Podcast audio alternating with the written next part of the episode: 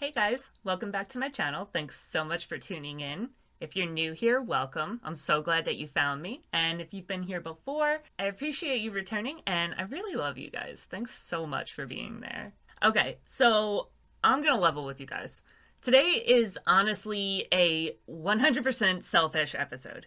Usually, I try to cover mafia figures that you guys ask for or who I think you'll be interested in, but this one today is strictly because I'm so freaking curious about this guy. I really want to do research on him, and I figured what better way to do that than to do an episode on him. I've heard this man's name mentioned so many times.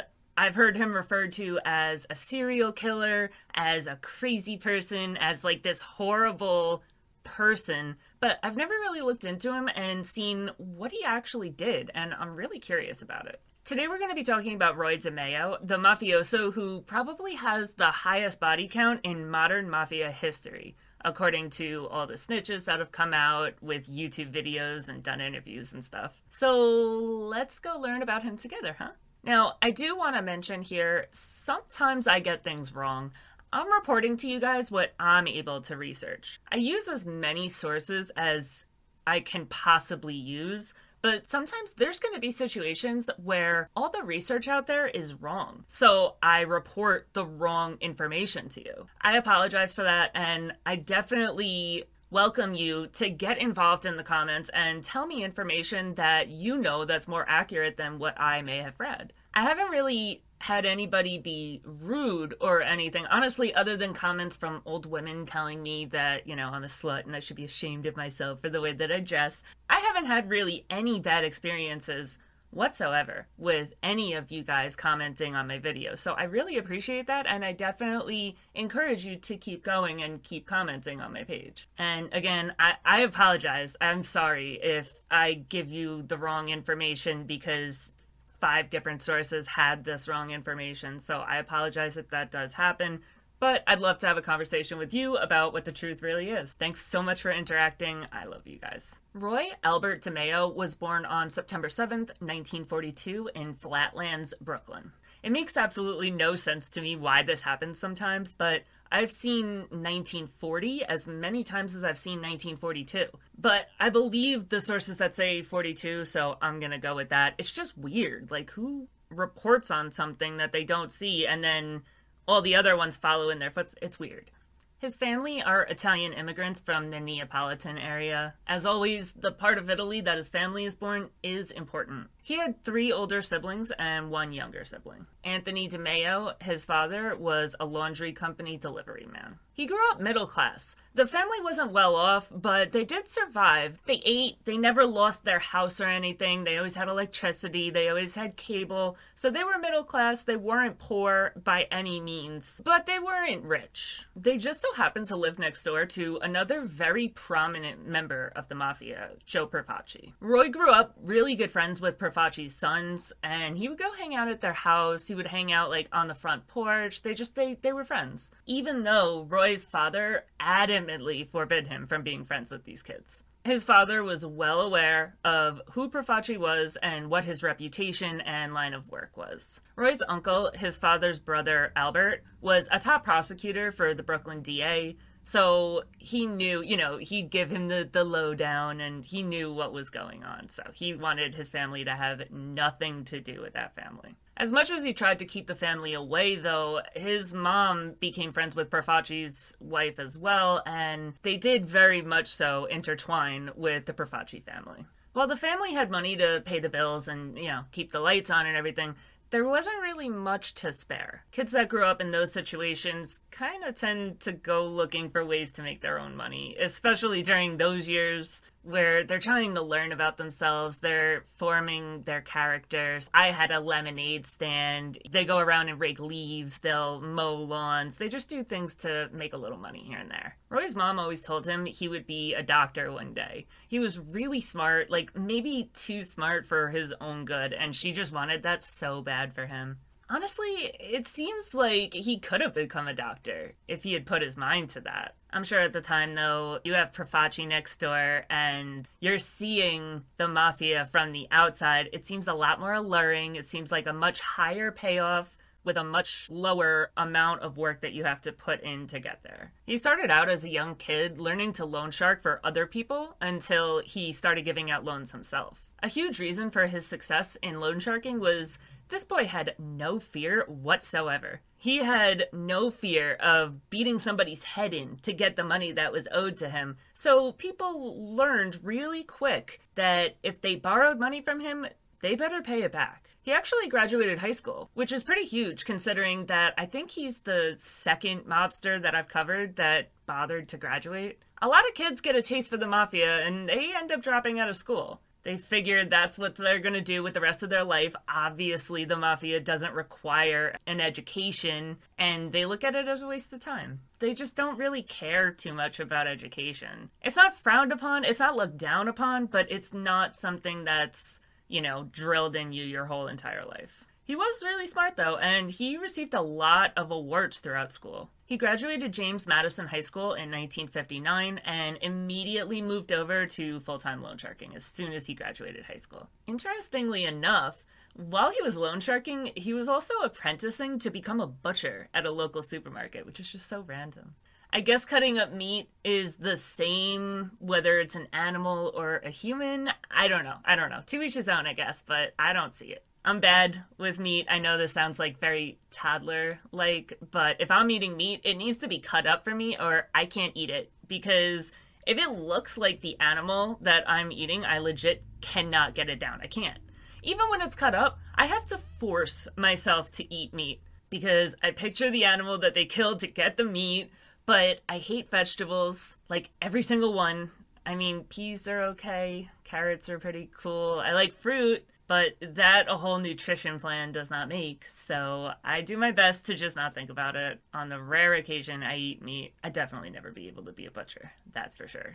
he apprenticed for seven years at Banner Grocery, a local grocery store where he would stock shelves, deliver groceries, and he would learn how to cut and package the meat. Roy lost a lot of people to him that were really, really close, and he was really, really young. Honestly, my dad tells me all the time that he's never met anybody that has lost as many people as I have. Me and my cousin are straight up morbid about it. It's weird. It doesn't even phase us anymore when someone dies. Unless it's someone really, really close, like, you know, the, the core five human beings in this world that you cannot operate without. Other than that, I mean, once you lose a certain number of people that were in that core group of five, people that were your entire life you know um, you couldn't imagine living without them and then they die death becomes a lot less important to you. So i, I understand where he's coming from. I mean i get the the mental kind of gymnastics going on there. His brother anthony died when he was 20 years old at war in korea as a corporal in the marines when roy was only 11 years old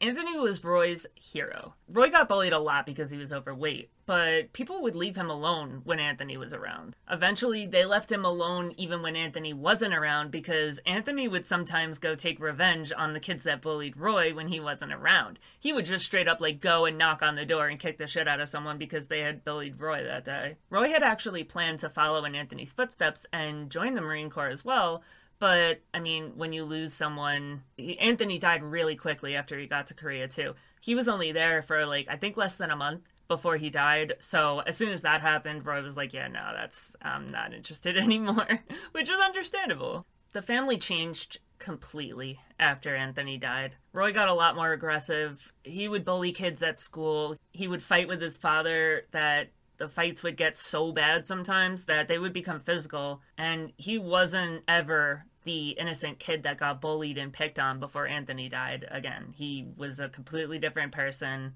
and you could just always tell that something pretty traumatic had happened to him. His dad died during a ride on the subway of a heart attack when Roy was 19 years old. And then, right after his father died, his mother took his younger siblings and moved to Naples to be closer to his relatives. Roy and his father didn't really get along. They fought pretty regularly. Things got physical, but at the end of the day, that's still your dad. It doesn't matter. It really doesn't matter. That's still your father. If you think about it, that's gotta be wild. 19 years old and completely on your own. Your entire family is gone. You are literally the only person of your blood in the country. Personally, I can't take being in a different place than my dad. He's literally the only family that I have left, other than my cousin.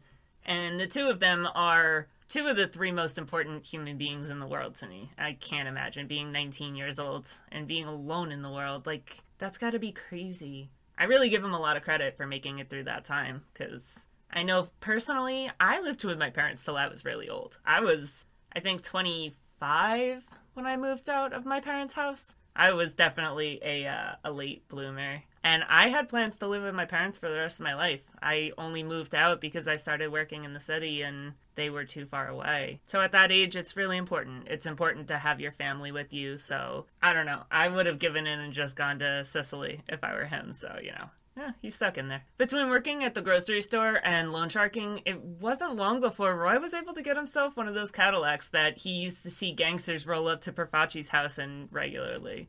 That was one of the number one things that made him want to be a gangster and be in the mafia was that when he was a kid, he would watch these Cadillacs come up the driveway at Profaci's house, and he was like, you know, I'm gonna do that one day. And he did. He did. He got it done pretty quickly. It seems like Roy was just really eager to get his life started as quickly as he could. He left his parents' house at a super young age, he started his career young, and he married young too. He married Gladys Rosamond Brittain in 1960, which put him at 18 years old. They quickly started having kids, and Roy was a father by the time he hit 20. So that's all really young, you know, 20 years old, you have no family left, you have a wife and kids, and I don't have kids now, so. One important thing to know about DeMeo is that the reputation that he had built up over the years as a serial killer and, you know, the baddest of the bad, it wasn't only his reputation. A lot of it came from the men that were around him as well. He did a really, really good job of building up an army around him of people that were more than happy to kill for him. He chose people that he identified with. He could see himself in these guys. They were all very similar. He did them favors, he gave them money, he helped them step into a better role in life, and he got them very young. A lot of the guys in the crew had been there since they were 16, 17 years old. And they did that because when you're 16 in New York and you commit a crime, it's pretty rare that you get arrested, you know, unless you do something really serious.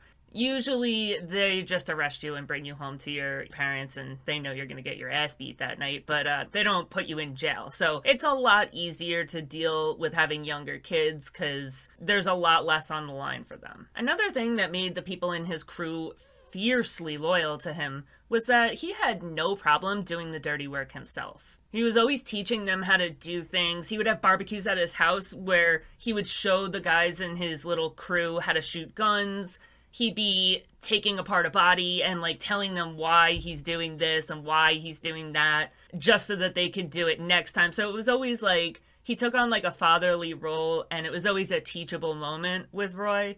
And that made people not only look at him as like an expert in a lot of things, but it made them loyal to him because they felt like he's teaching me that's attention and that's, you know, that's positive attention. Even though, you know, he's taking apart a body while he's doing it, he's showing me that he's interested in me getting better and growing as a person by teaching me how to do something. He was also really eager to learn about new money making schemes all the time. There were a lot of times where he wouldn't be needed on a crime it was a lot easier if he wasn't there, honestly. But he would go because he wanted to learn the ropes of these schemes and learn how to do them himself. He would learn how to do it, and then he would go back and teach his crew how to do it, and then they would be able to make money that way. Their crew mainly made money off of stealing and selling stolen cars. Back in the day, DeMeo was known as an associate of the Lucchese family. Roy was happy to be an associate, but he didn't really see it going very far the Lucchese family on Long Island, they mainly ran tow truck companies, junkyards, a car theft operation in Brooklyn. He saw his future in that family as just like hanging around at a junkyard, just kind of like being useless for the rest of his life. He didn't really want that. When his reputation preceded him, though, he was invited to meet Anthony Gaggi, also known as Nino, to discuss the possible transition into the Gambino family so that he could make more money. Now, as somebody that grew up in New York, I can 100% tell you that the Gambinos are the top of the top in New York. anybody who knows anything about the mafia knows that the Gambinos, they're the most powerful family there is. They have the most people, they have the most power, they have the most influence, and they have the richest history. Trying to choose between the Gambino family and the Lucchese family is like trying to choose whether to work at Kansas City Federal Credit Union or Chase Bank. Like, it's very, very different classes. The Gambinos are the creme de la creme.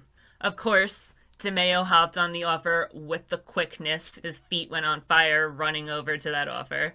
And as soon as he accepted it, he started building his actual crime crew.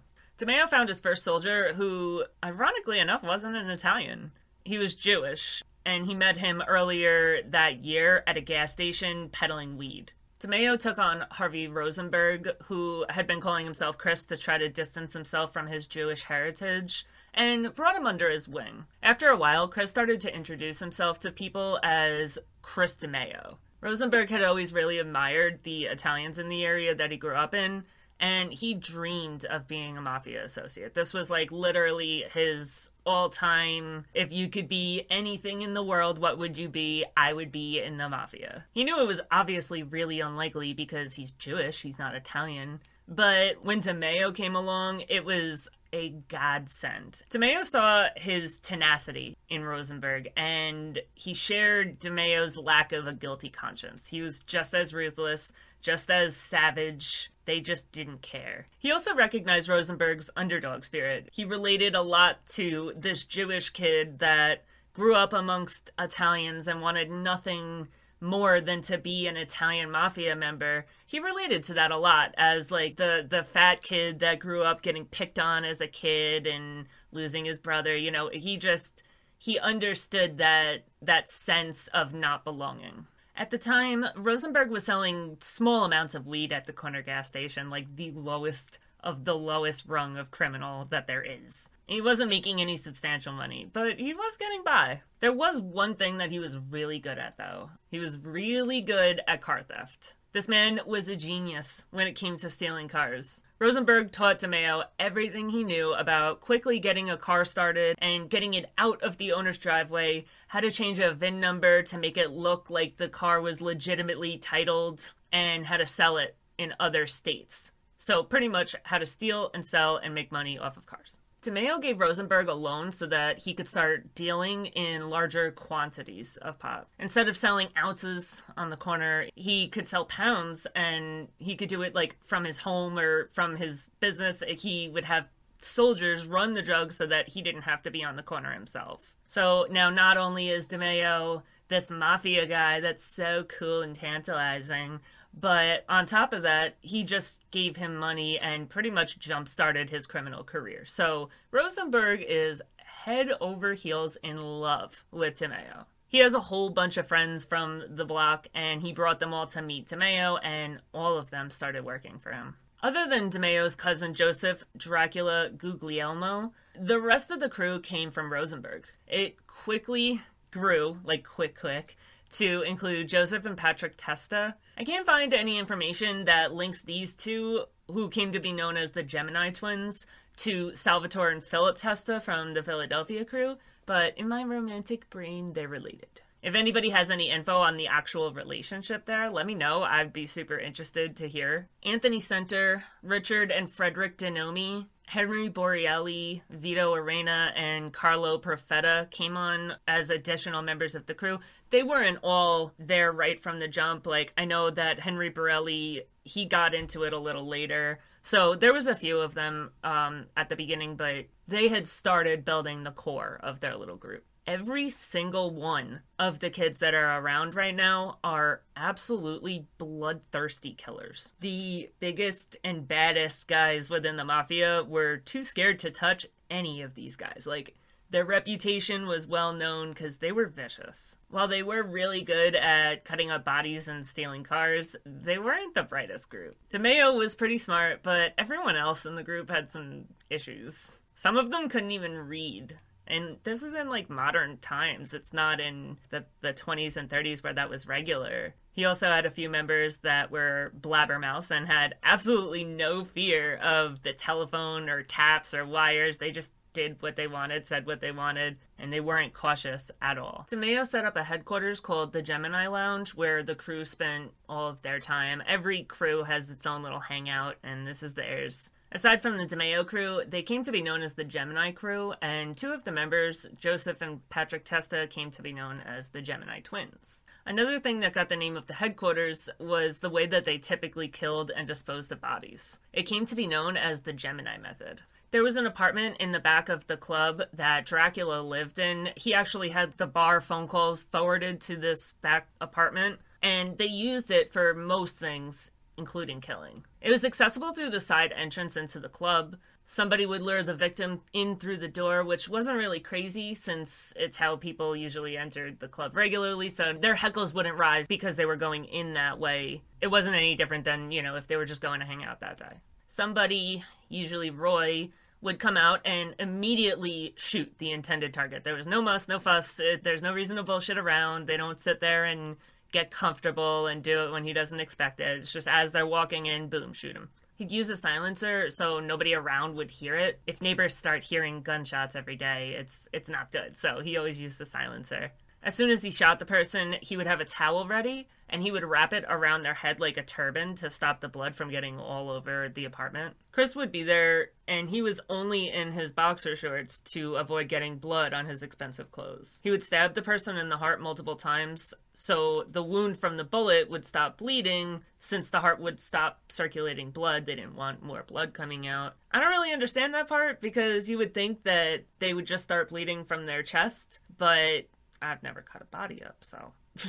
and they had the towel wrapped around the head already, so I don't I don't know. I know I don't understand it.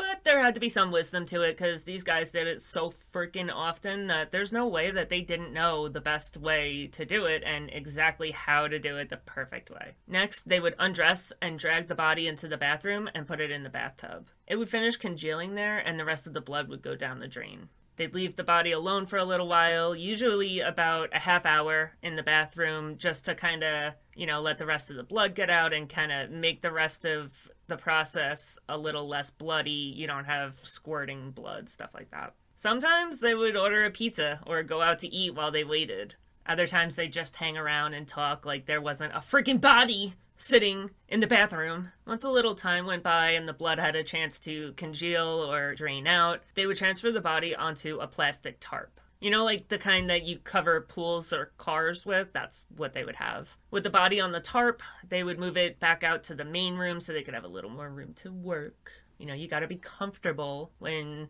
doing sick shit. And that's where they would take the body apart. The head and the extremities would be taken off and put into bags. The bags would be put into cardboard boxes and transported to the Fountain Avenue dump in Brooklyn, which they got like, I think they said like seven or 70 something tons of trash was dumped there on a daily basis. So it was virtually impossible that anybody would ever find any of these body parts in the dump because there was just so much of it. At one point, the cops considered opening an investigation into that location after multiple federal witnesses confessed to having killed multiple people and dumping the body parts there. Before the plan was ever initiated or executed, they said that more than likely the project would cost too much money, it would take too much time, and it would produce too little usable evidence to justify conducting it in the first place. Pretty much, we're not wasting our time sifting through garbage for weeks or months to find a bunch of dead gangsters. Nope, not worth my time. Which I get. You know, I can't I can't really argue that. I don't blame them too much. One of the murders especially bothers me. So, I'm not going in chronological order here, but this one bothers me a lot, so I want to talk about it first. You know when something bad happens and the date is like on your birthday or something and you get upset about it cuz you're like, "No, that's my birthday. Pe- things aren't supposed to happen on my birthday. Bad things like that. No, it's my birthday. That's a special day. I feel like you feel that way because you feel a sense of connection to the crime. You know, if you just read about a crime in the newspaper, it's not really gonna hit you, you know. But when you have tiny, tiny little details like that, it makes it a little more like, no, that's not cool, man. No. The point is, I don't like seeing myself as like being the victim of a crime, like someone that I really relate to. I don't like it. I don't like seeing like oh my god, that could have been me. Like I'm just like that. When I connect with the victim and like feel similar to them, it bothers me a lot. In 1977, there was this guy named Jonathan Quinn. He was a car thief that worked with the crew. He was from Farmingdale, a town on Long Island that has one of Long Island's two main railroad stops, Farmingdale and Jamaica Queens. I guess Ronkonkoma could be considered a main one too, since you have to switch there to go anywhere east of the middle of the island. But Farmingdale and Jamaica Queens, those are the two big ones. Cherie Golden was a 19 year old teen beauty pageant winner. She grew up in the same area, the flatlands of Brooklyn, as DeMeo. She started dating Jonathan, who was 35 years old, pretty recently. She was head over heels, full blown in love with this boy by the time she discovered that he had a wife and six kids at home. They go to fancy restaurants in Little Italy so that John could show Cherie off to all his mafia friends. She had won a Twiggy lookalike contest. Twiggy is a model, actress, and singer from the UK. She was she's gorgeous. She's really pretty. And John was about 10 leagues below her.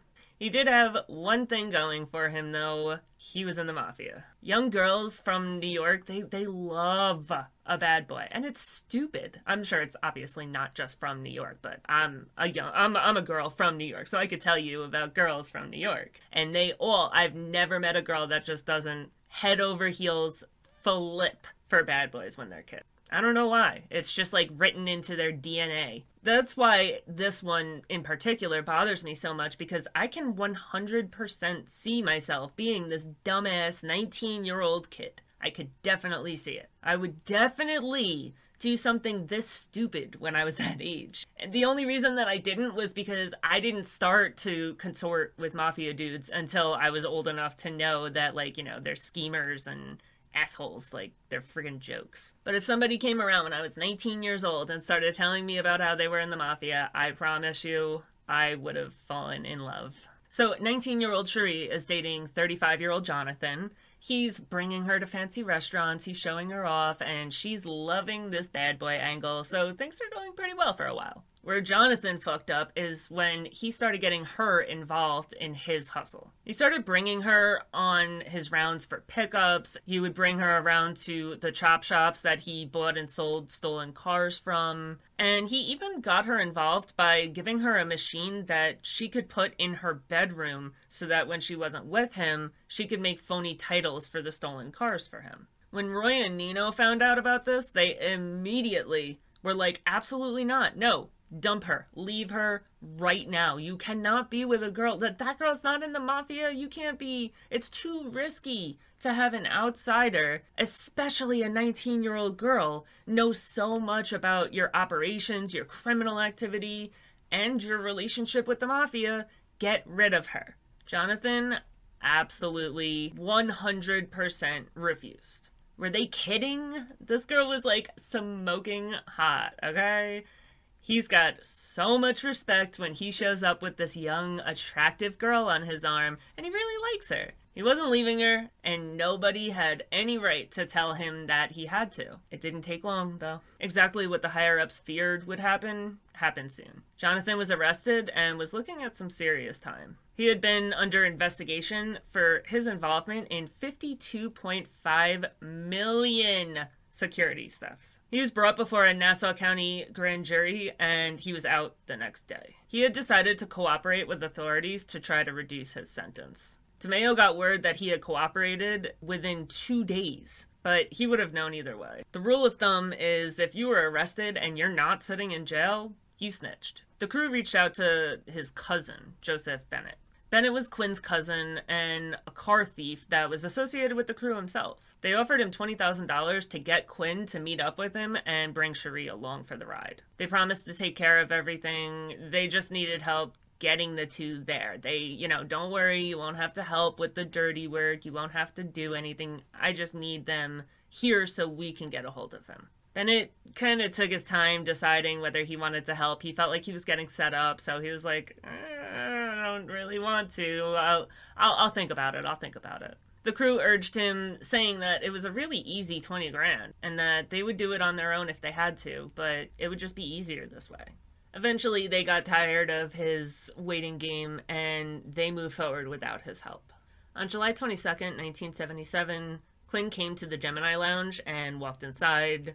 I don't really know why he walked inside. He just came, I guess. I guess he didn't think that they knew that he had turned witness. When he walked into the lounge, two mobsters walked outside and started flirting with Cherie. One went on the driver's side and one went on the passenger side. As soon as Quinn walked in, he was shot. The crew didn't use the Gemini method, which I'll explain in a minute, but they wanted Quinn and Cherie's bodies found. They wanted it to send a message about what happens when you cooperate with authorities against this crew. When Quinn was shot, Cherie didn't hear it because they used the silencer on the gun, so even being sitting right outside of the club, she had no idea the guy on the passenger side said something to get her attention. He probably like said something funny and she like turned her head to look at him. When she turned toward him, the guy on the driver's side shot her in the back of the head. When her head whipped around, like she's looking this way, when her head whipped around to see what happened, the passenger dude shot her in the back of the head that way. And she was also shot in the face. So all in all there was 3 bullet holes Again, I don't know why it hits so hard when you can relate to a victim more, but this killing really just bothered me a lot. She was like kind of preppy. They described her clothing when she went out as like having a pair of shorts and like a wife beater and a pair of flip flops on. She was just like a typical young girl from New York, and I don't know. I could just see myself in her, and it bothers me a lot that she died this way. I really didn't know the extent of wives and girlfriends being hurt and killed in the mafia because of their mafia husband or boyfriend, but researching it definitely led to some revelations for me, and that's some scary shit. Like, I didn't know. I thought it was very, very strict on, you know, you don't touch the family, you only go after the person that's in the mafia, but they do. They go after the women. A lot of times it's used as like an incentive to pay back your loan sharking debt or get them to not rat or whatever, but it's it happens and it's it's sad because that girl had nothing to do with it you know? She wasn't out there committing crimes. She did know. At the end of the day there's been zero women in history that actually didn't know that their husband was in the mafia. Like they knew. And I say all the time that guys, when they decide to do this, they kind of take on that risk. You know, like if they die, it sucks, but it it's you took that risk on and that's what happens. And I guess you could say the same thing about the wives, but I don't know. I don't know. I just don't feel great about it. I don't like it. Quinn's body was found dumped in a heavily wooded area in Staten Island near a landfill in Fresh Kills. He was dressed in pajamas and his hands and feet were tied behind his back. He was found about two and a half hours after his wife said that he left to go pick up Cherie. Before her body was discovered, Cherie's parents went on the news to say that their daughter was missing and they wanted her back. They offered $25,000 for any information leading to her discovery and they just really they were flipping out. Like it's it's sad. They that's their kid, you know. Her body was found 3 days later after it had sat in a stolen car for 3 days in New York's July heat. Her body was jammed under the dashboard of a stolen Lincoln Continental near Coney Island. It was abandoned near the juncture of Lois Avenue and Frank Court in Gerritsen Beach, Brooklyn. The crew had pulled down her shirt to encourage the police to believe that it was sexually motivated. If it was sexually motivated, maybe the cops won't look at the mafia for it. They did determine that she wasn't sexually assaulted, though, so thank God for that. DeMeo also started moving his loan sharking over to pretty much what we would call now is like a cash advance.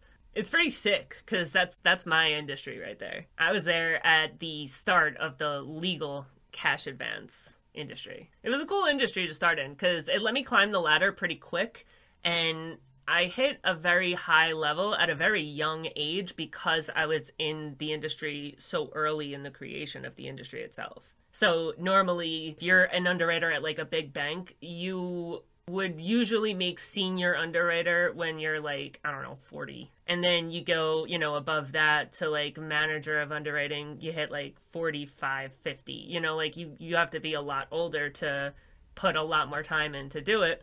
I was 25 years old as the director of underwriting. He starts lending money out at exorbitant interest rates to legitimate businesses for a weekly VIG or interest rate, which is exactly what cash advance is. You know, nowadays most payments are weekly. But let me tell you, when I started off in that industry, interest rates were super low but by the time I got into riskier lending, a 149 with a four month term was regular terms. Like, say I lend you $1,000. You would pay me back $1,499 and you would do it in four months. We would pull something stupid like, you know, 1874 a day out of your account and by the end of the 4 months you would have paid back $1499 and you would have been given $1000 that's an insane rate Obviously, this is super oversimplifying it, but it's a completely legal industry to this very day. I was just working in that industry not too long ago, so um,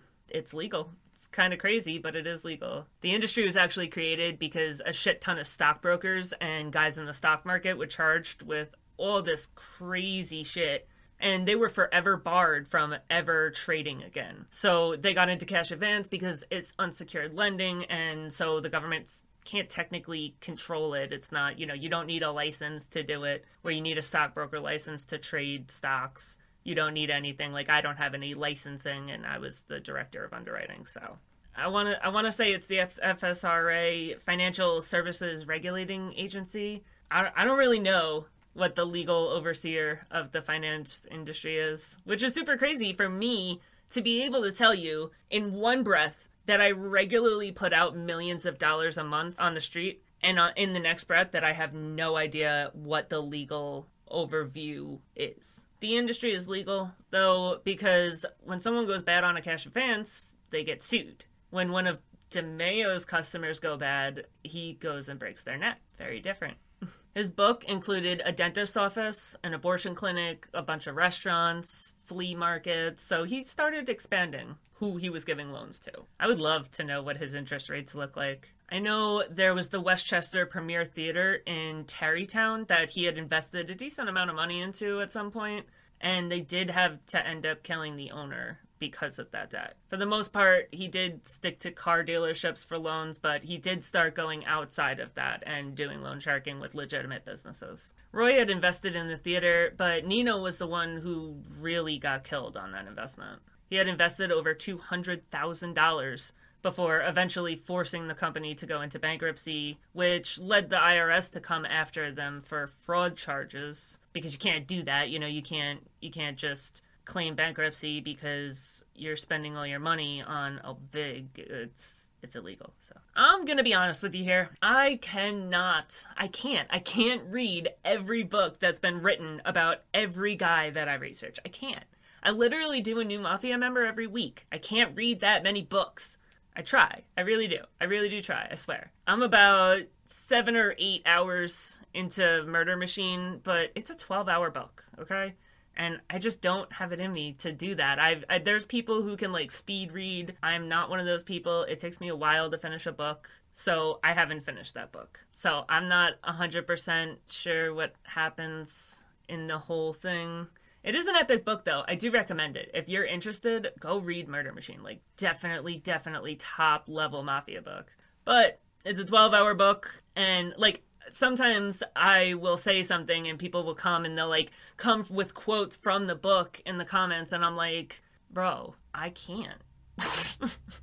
you realize that there's a book on every guy that I've covered so far, right? And I try to put out a video every single Tuesday. Like that's why this one had 2 weeks in between because it took me a long time to read that book and do all this research. Plus I'm moving, so that had a huge part in it. But so anyway, in the part of the book that I did read, um, I know they covered that the Westchester Premier Theater had a loan out with the group, and Diana Ross was performing for like twenty-five thousand dollars a night, and he didn't ever end up making money on it. They did eventually have to kill the owner. I think. I think they said that the parking lot was underwater all the time. It was just like it was a money pit. So um, it didn't always work out. You could definitely lose money on it.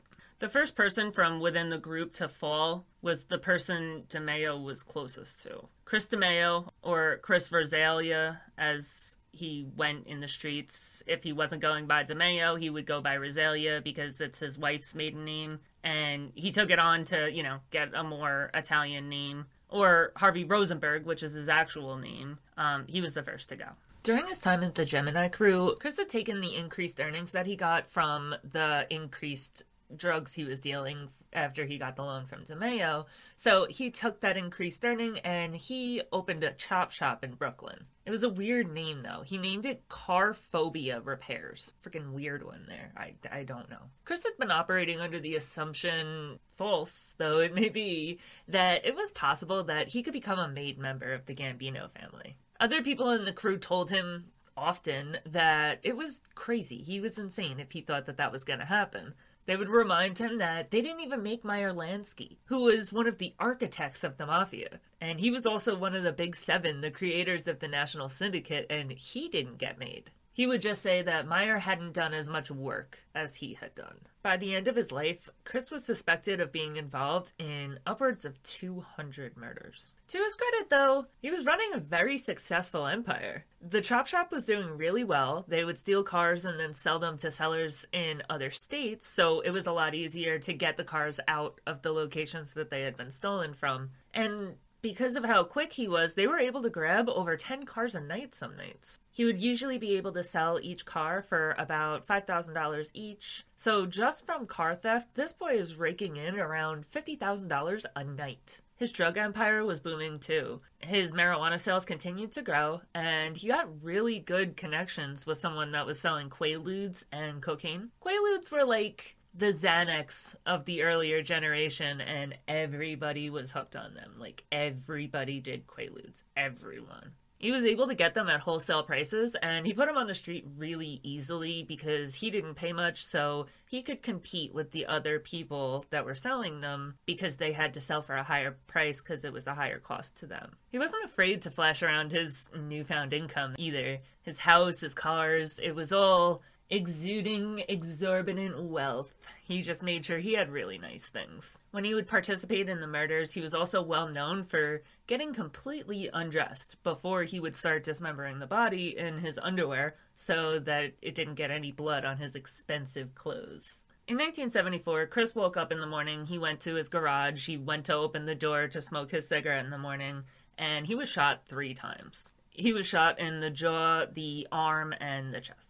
This shooting is what led to the group's first of many wars and murders. Andre Katz, around Chris's age at 22 years old, owned and operated another body shop in the area that they were in, which was the Flatlands in Brooklyn. His shop was called Very Best Foreign Car Services. Katz and Chris formed a relationship when they met through Chris's drug connection, who Chris's drug connection was actually a pharmacist that was selling him cocaine and quaaludes. Don't forget that, like, back then, cocaine was legal for medicinal purposes, which is how a pharmacist got his hands on cocaine in the first place. And he introduced the two of them. Chris offered to sell stolen car parts to Katz. They started to work together, and Katz started buying drugs from Chris as well. Andre had committed the cardinal rule sin. He just didn't listen to the cardinal rule you don't shit where you eat. He sold his friend a van, a stolen van. The cops arrested his friend, and when they leaned on him, the friend was a little puss, and he immediately folded and told the cops that he had bought the car from Andre.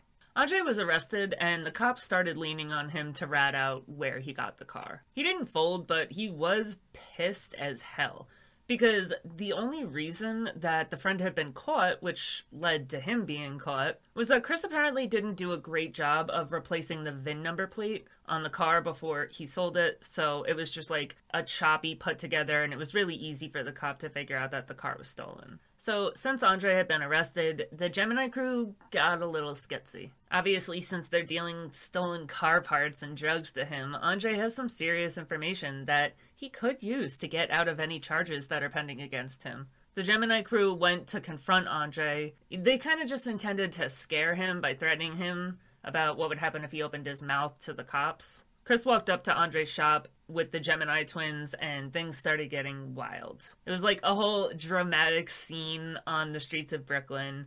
They're yelling at each other. They're up in each other's faces. They're both italian wannabes so you know the, they're flaring their arms around. It's like a whole thing Nothing ends up happening and the crew left, but the next day, when they got into another argument, Chris got fed up and he laid hands on Andre. Chris punched Andre in the mouth. Now, obviously, Andre is pissed as hell. This man just did a shitty job with a car. He got him arrested, he got his friend arrested, and now he has charges pending on him. And now he has the nerve to lay hands on him? He's pissed, but he's not stupid. The crew had started to build a reputation for the brutal way that they did business. They were regularly breaking people's skulls in collecting loan sharking debts, so he didn't want that smoke. So, as mad as Andre is, he just keeps on keeping on. He's like, yo, fuck this dude. I'll never do business with him again. I hate him, but I ain't trying to get whacked today. So I'm just gonna, you know, go to my little corner. I'm gonna stew over here by myself and I'm gonna ignore him. This isn't enough for Chris though.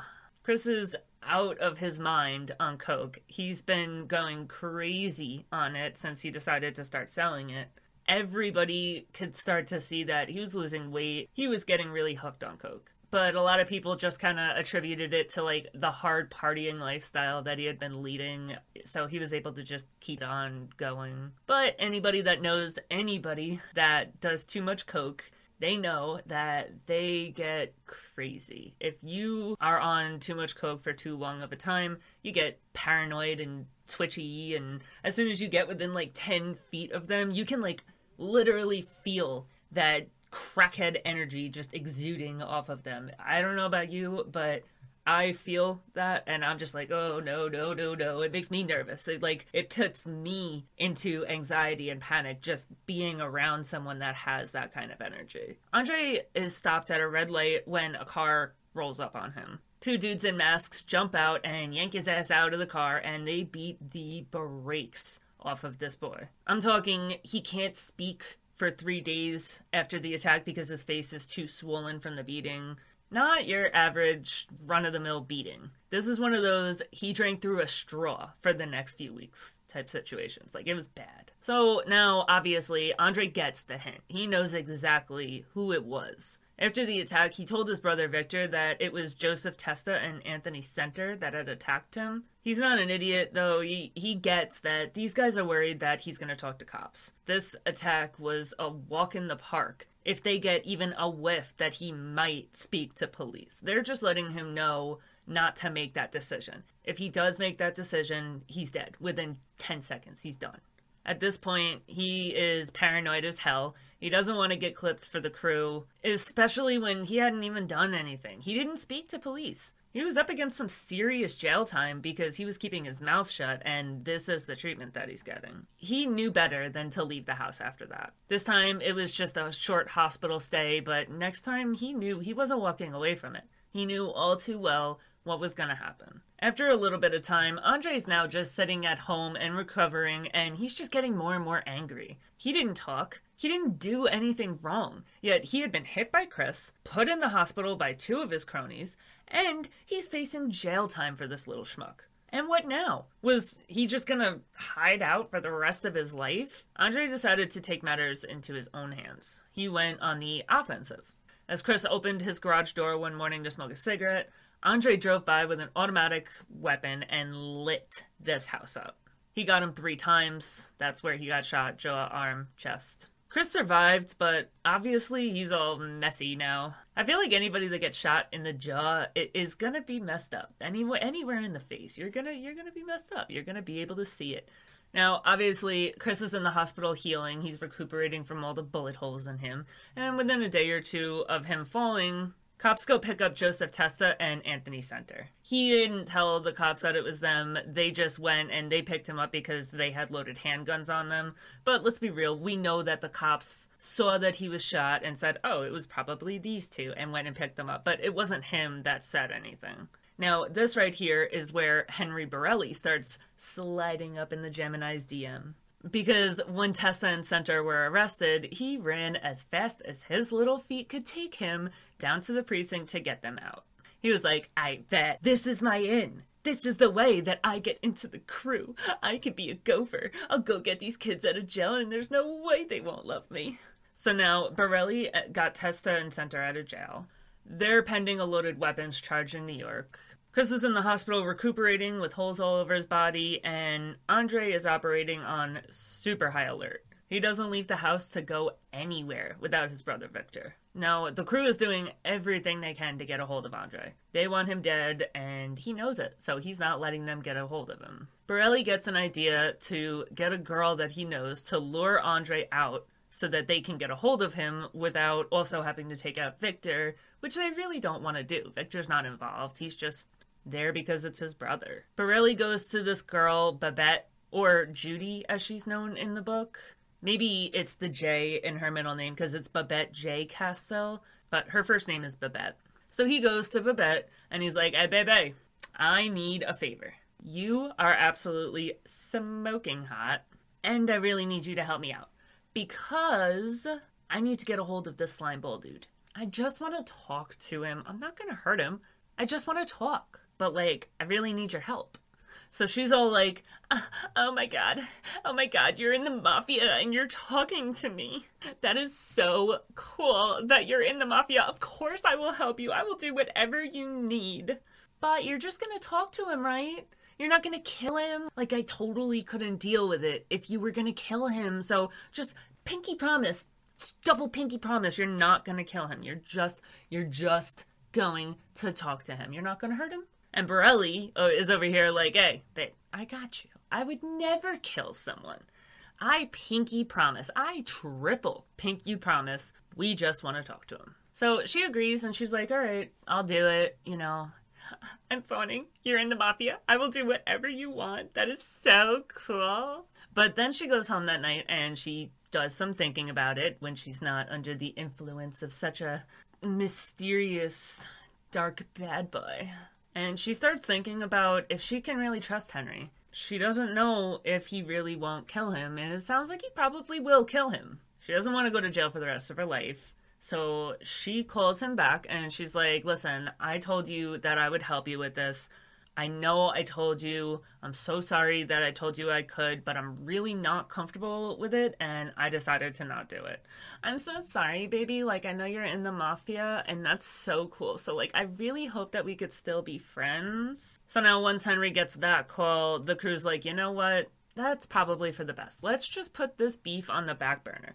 We already got arrested for the weapons. We have a crew member that's shot up in the hospital. It's better that we just let him be. We'll leave him where he is. We'll put that beef on the back burner and we'll pick it up later if we need to.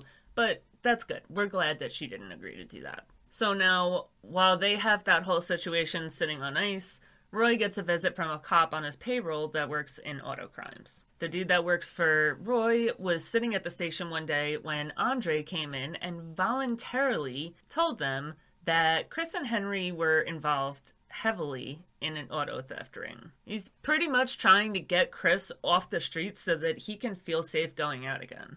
And I'm sure it was to try to get his own sentence lifted, but He's tired of not being able to leave his house without being scared of getting killed. I don't know why he made this mistake. He worked with the crew a lot. He knew that they had contacts inside the police station. So now, as soon as Andre leaves the station, this cop that's working with Roy goes running to DeMeo. DeMeo turns around to Borelli and he's like, Alright, listen, fuck this bitch. Don't ask her this time. Tell her she is doing this. We need this man dead. He's now ratting. This is no longer a laughing matter. I don't give a shit. Tell the girl she's doing it. Andre goes and appears before a grand jury and testifies against Chris in May, telling everyone that he's stealing a shit ton of cars on the streets in Brooklyn every single night. So Borelli goes back to Babette and he tells her, like, listen, I really like you, but I can't be nice anymore. Like, we're not asking you anymore. We're telling you go get this dude from his shop. So now she's like, yeah, I'm not trying to go to jail for the rest of my life, but I'm also not trying to get killed by this mafia group. So yeah, I mean, I guess I'll help. I don't want to, but yeah,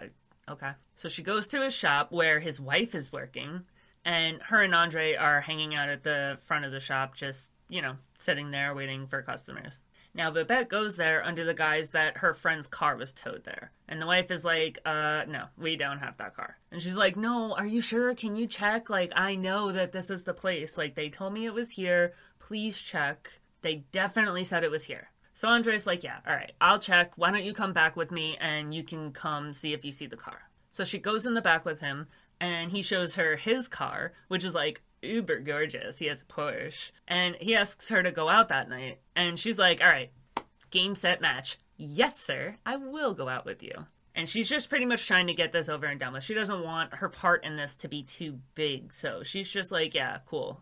Let's go on a date. So that Sunday night, July 13th, 1975, Andre goes back to Babette's apartment where she lives on the ninth floor to pick her up for the date. As soon as he rolls up and puts his car in park, Chris, Joseph Testa, and Henry Borelli roll up on him. They put a gun to his head and kidnap him, obviously. They head to a grocery store where the crew brings him into the meat department. They stab him in the heart a bunch of times, and then they dismember him using the Gemini method. They put the body parts in plastic bags, and they threw them in the dumpster of the grocery store, hoping that it would go to the dump site. Where they fucked up is they didn't check what the garbage pickup date was. The garbage didn't get picked up by the dump truck until Tuesday, so the body parts were sitting there for days. It's pretty regular for homeless people to go into dumpsters looking for food in Brooklyn, and that's exactly what happened. A bum went into the dumpster, found a leg, and freaked the freak out. He dropped the leg on the ground and ran, and then when a man was walking his dog, he stumbled upon this leg and he called the cops. Since Andre's head had been pushed through a machine that's used to compact cardboard boxes, they couldn't identify him by looking at his face. They had no idea. They said that his head had resembled like a pancake like shape, they were able to get some teeth that were still whole, so they were able to identify him using dental records. Before the leg was found, Babette had started getting nervous about Andre's fate. She had been watching out the window when Chris pulled up and took Andre from her parking lot. She called his body shop the next day, and when Andre's wife answered, she asked if Andre was around. His wife is like, Wait, aren't you the girl that came in the other day looking for your friend's car? I totally thought he was with you. He told me he was going to be going on a date with you when he left. So now Babette is losing her shit. Not only has Andre not returned home by the next day, but he told his wife that he was going out on a date with her. Why the hell would he do that? Who tells their wife when they're going on a date with somebody? She totally thought she had insulated herself here. She thought that her involvement was going to be just enough to help out Henry, but not so much to get thrown in jail with him. But obviously, that wasn't true. She was really banking on Andre hiding this from his wife. No husband ever tells their wife that they're going out on a date with another woman. She thought he was going to tell his wife he was going to play cards with the boys or something. This curveball that he told her the truth was a bombshell, and Babette didn't know how to handle it. She continued calling Andre's shop for the next three days, and he never turned up. So now Babette calls Henry, and she's like, Listen, we need to talk time now. So Henry goes, he meets up with Babette, and she goes at him. She's like, I know you killed him. You swore you wouldn't. You swore. How? How could you do this to me? I trusted you, and you implicated me on a murder. A murder, my dude. How could you do that to me? So Henry fesses up. He's like, listen, I'm gonna level with you. Yeah, he's dead. I'm sorry that we lied, but we really needed you to help, and I knew you wouldn't do it if I told you the truth. But that was still shitty of me. My bad. Like, I shouldn't have done that. You're a friend of mine. I'm sorry. So she has a moment of realization and she's like, oh shit, like, wait, I've been here so worried about going to jail that I haven't even thought that I'm probably in danger too. She turns around to Henry and she's like, Are you gonna kill me because I know everything? So Henry lies to her and tells her that he's the boss of the crew. And he's like, Nah, I'm the boss. I'm the one who makes the decisions. I'm the one who makes the orders for people to die.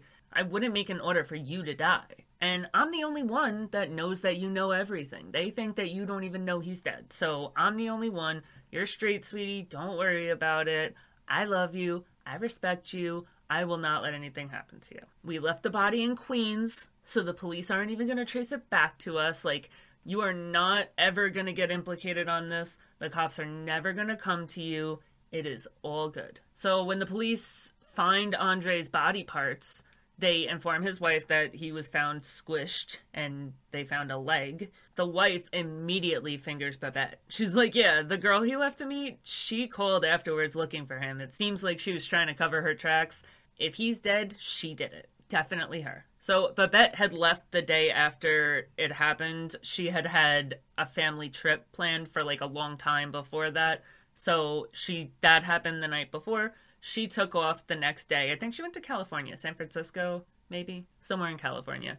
She took the clothes that she had worn the day that she went and met him and she got rid of them and she gave Katz a fake name, so she thought she might be in the clear. So it actually really didn't take that long. The cops tracked her down, they contacted her friend, and they told her friend, like, hey, we're looking for this girl Babette, we can't find her, but we need you to let her know that she's wanted for questioning. Like, she needs to get here now. As soon as they approached the friend, Babette breaks down and vomits up every single piece of information that she knows. The only thing that she lies about is saying that she she told the cops that she had agreed to help Joey Testa, not Henry, because she actually liked Henry. She was friends with Henry and she didn't want to see him get in trouble, but she wasn't willing to take the fall for this either. The cops brought her back to the station to start asking her additional questions, but she actually started forgetting stuff. So, what did the cops decide to do? They hypnotize her so she can remember more clearly. She gives them the true story this time, telling them all about her refusal to do it and the threat that she had to do it.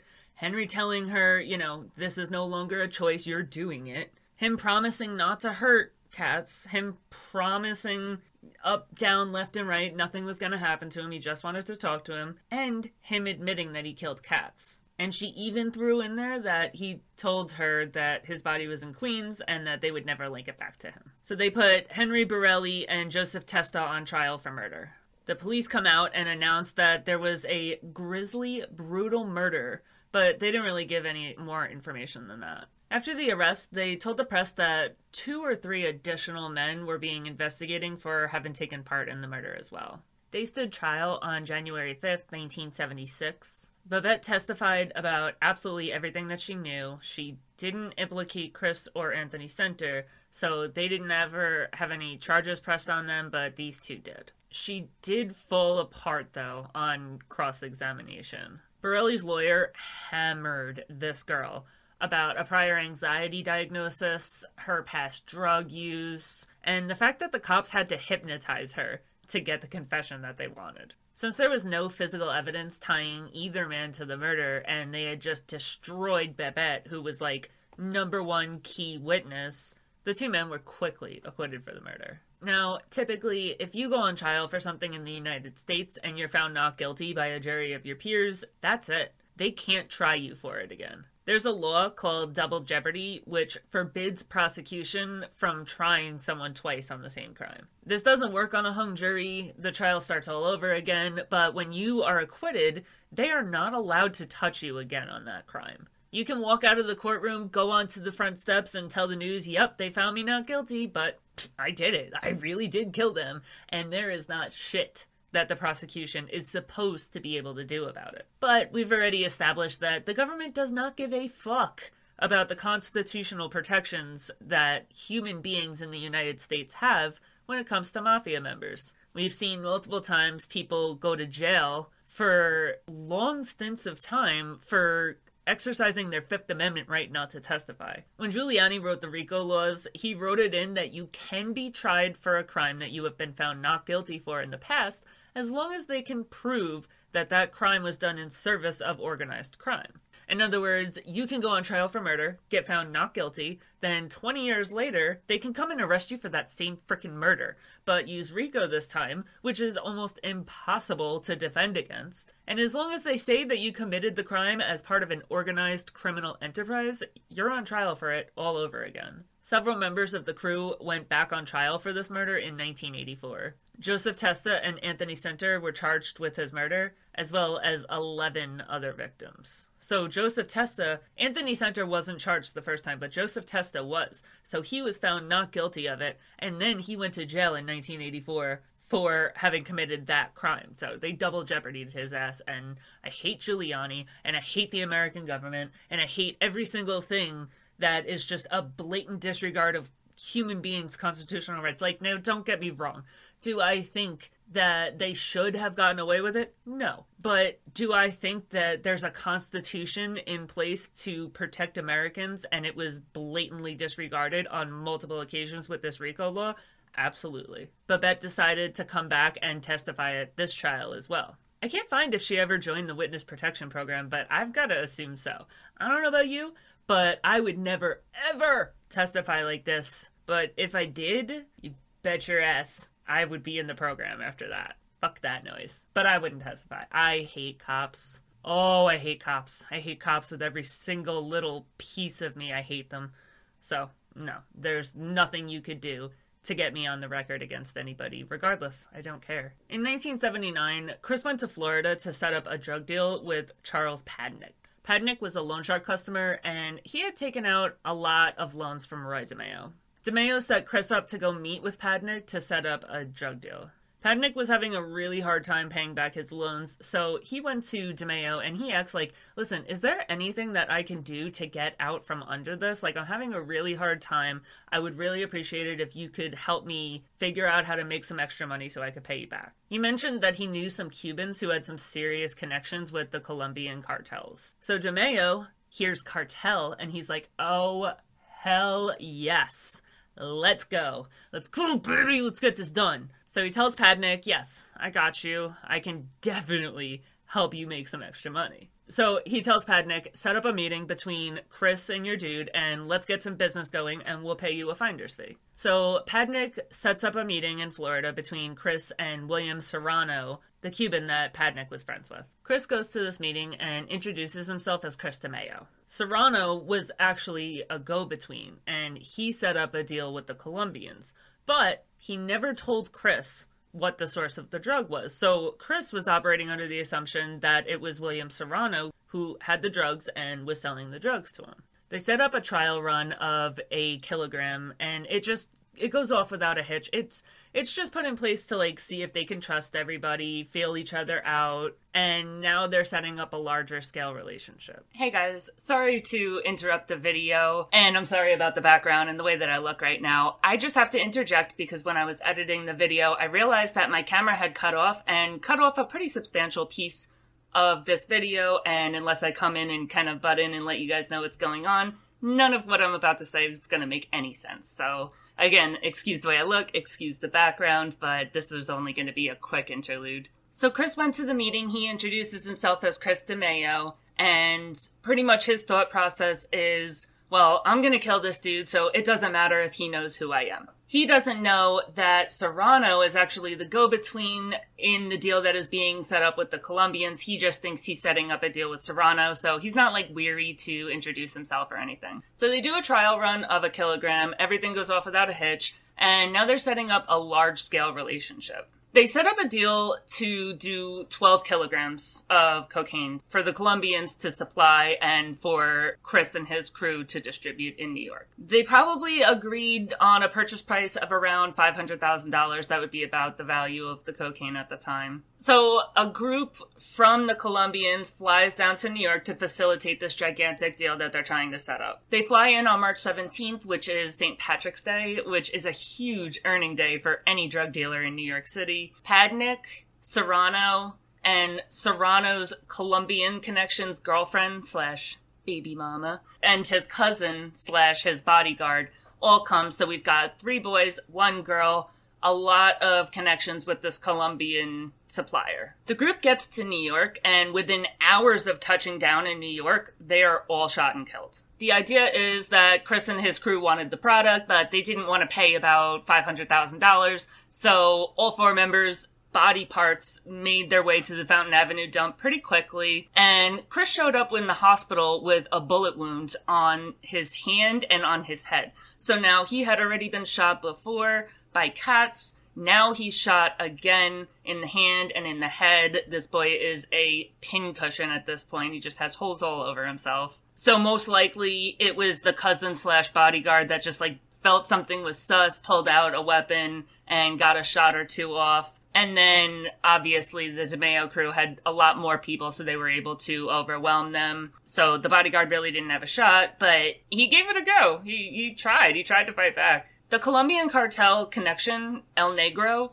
or the Black One, as he introduces himself as. El Negro doesn't hear from his girlfriend or his cousin that night, so now he starts panicking. He starts going wild. He starts calling Padnick's wife to try to get in touch with anybody from the crew that he had sent to New York, but obviously his body parts are laying in a dump somewhere, so he can't really get to the phone right now. When she tells him that Padnick isn't there, El Negro asks to speak with Jamie Padnick, Padnick's son. So the mother is like, uh, no. Jamie's 20 years old. It's not like he's a kid, but he's sleeping right now, and she's absolutely not going to wake him up. Although Padnick's wife Gladys doesn't really know the extent of her husband and son's involvement in crime. She does sense that something is off with El Negro. She knows that there's some sort of business deal going on between her husband, her son, and El Negro. So she's like, nah, bro, I'm not waking him up.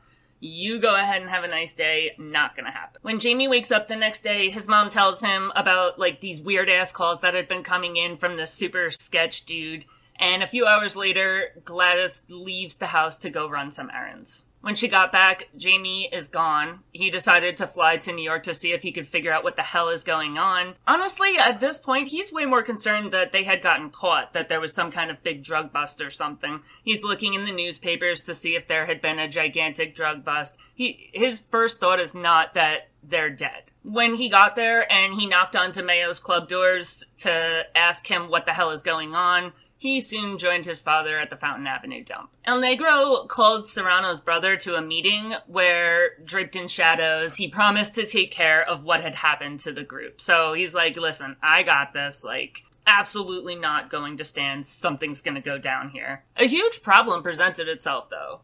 When Chris had introduced himself to Serrano, he had introduced himself as Chris DeMeo, son of a big shot mafia boss. He thought Serrano was the source of the cocaine and he planned to kill him anyway, so he didn't worry about the fact that he knew who he was. But he didn't know that Serrano had gone back to El Negro and given him every detail about the meeting, the buyers, everything about the situation was related to El Negro. By now, all of El Negro's friends have told him, they're like, yo, dude, I hate to tell you this, but we've heard about this DeMeo kid. He's a psychopath and all of your friends and family are dead. 100%. There's no way you're ever gonna see any of them ever again. El Negro, as well as the Cubans and the Colombian drug cartel, they have a lot of business going on with the mafia in other areas, especially with the Gambino family. El Negro pretty much lays it out there as, I want this handled right now or there's about to be a war. Full blown war, Colombian drug cartel versus American mafia. Let's see who wins or how much blood we can spill in the meantime.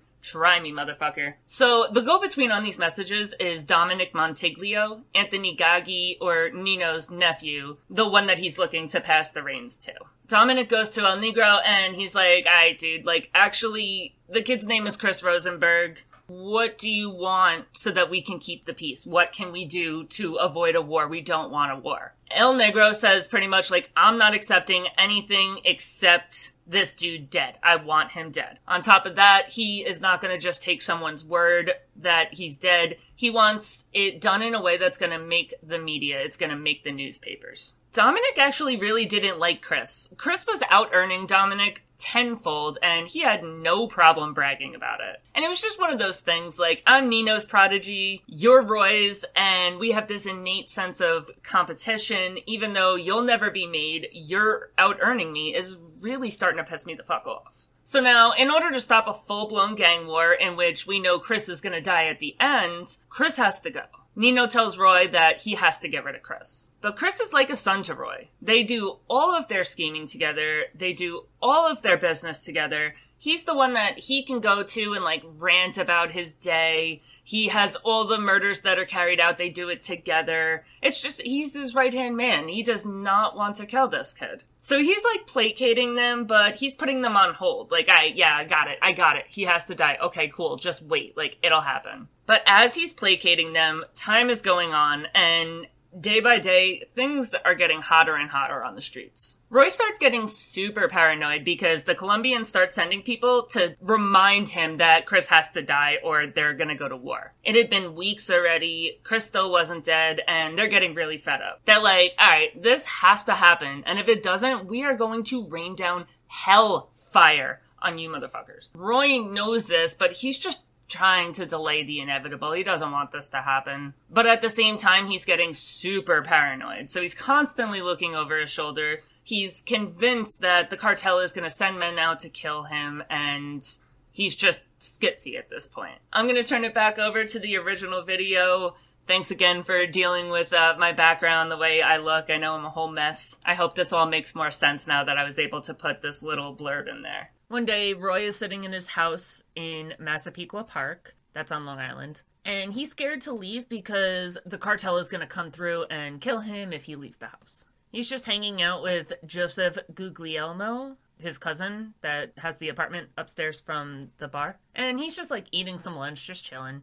He's getting threatened pretty regularly by cartel enforcers at this point, so anybody with brown skin is out to get him in his mind. They're going to kill him. He hasn't even told Chris at this point that anything is going down. He's keeping Chris completely separated from it because if it does come down to him having to actually kill him, he doesn't want Chris to see it coming. So He's just keeping it completely separate from him. He looks outside the window and he sees a dude sitting in his car outside his house. He's brown, so they must have found him. So now Roy is like, yeah, screw this shit.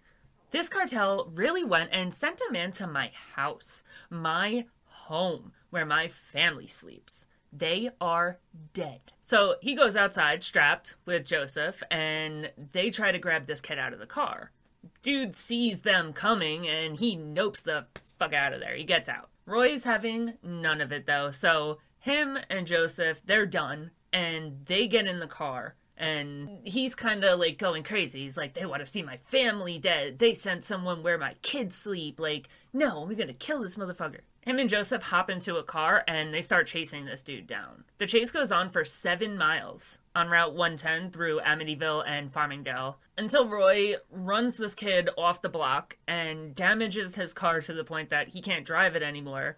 At which time they open fire and spray the hell out of this car and kill the kid that was driving.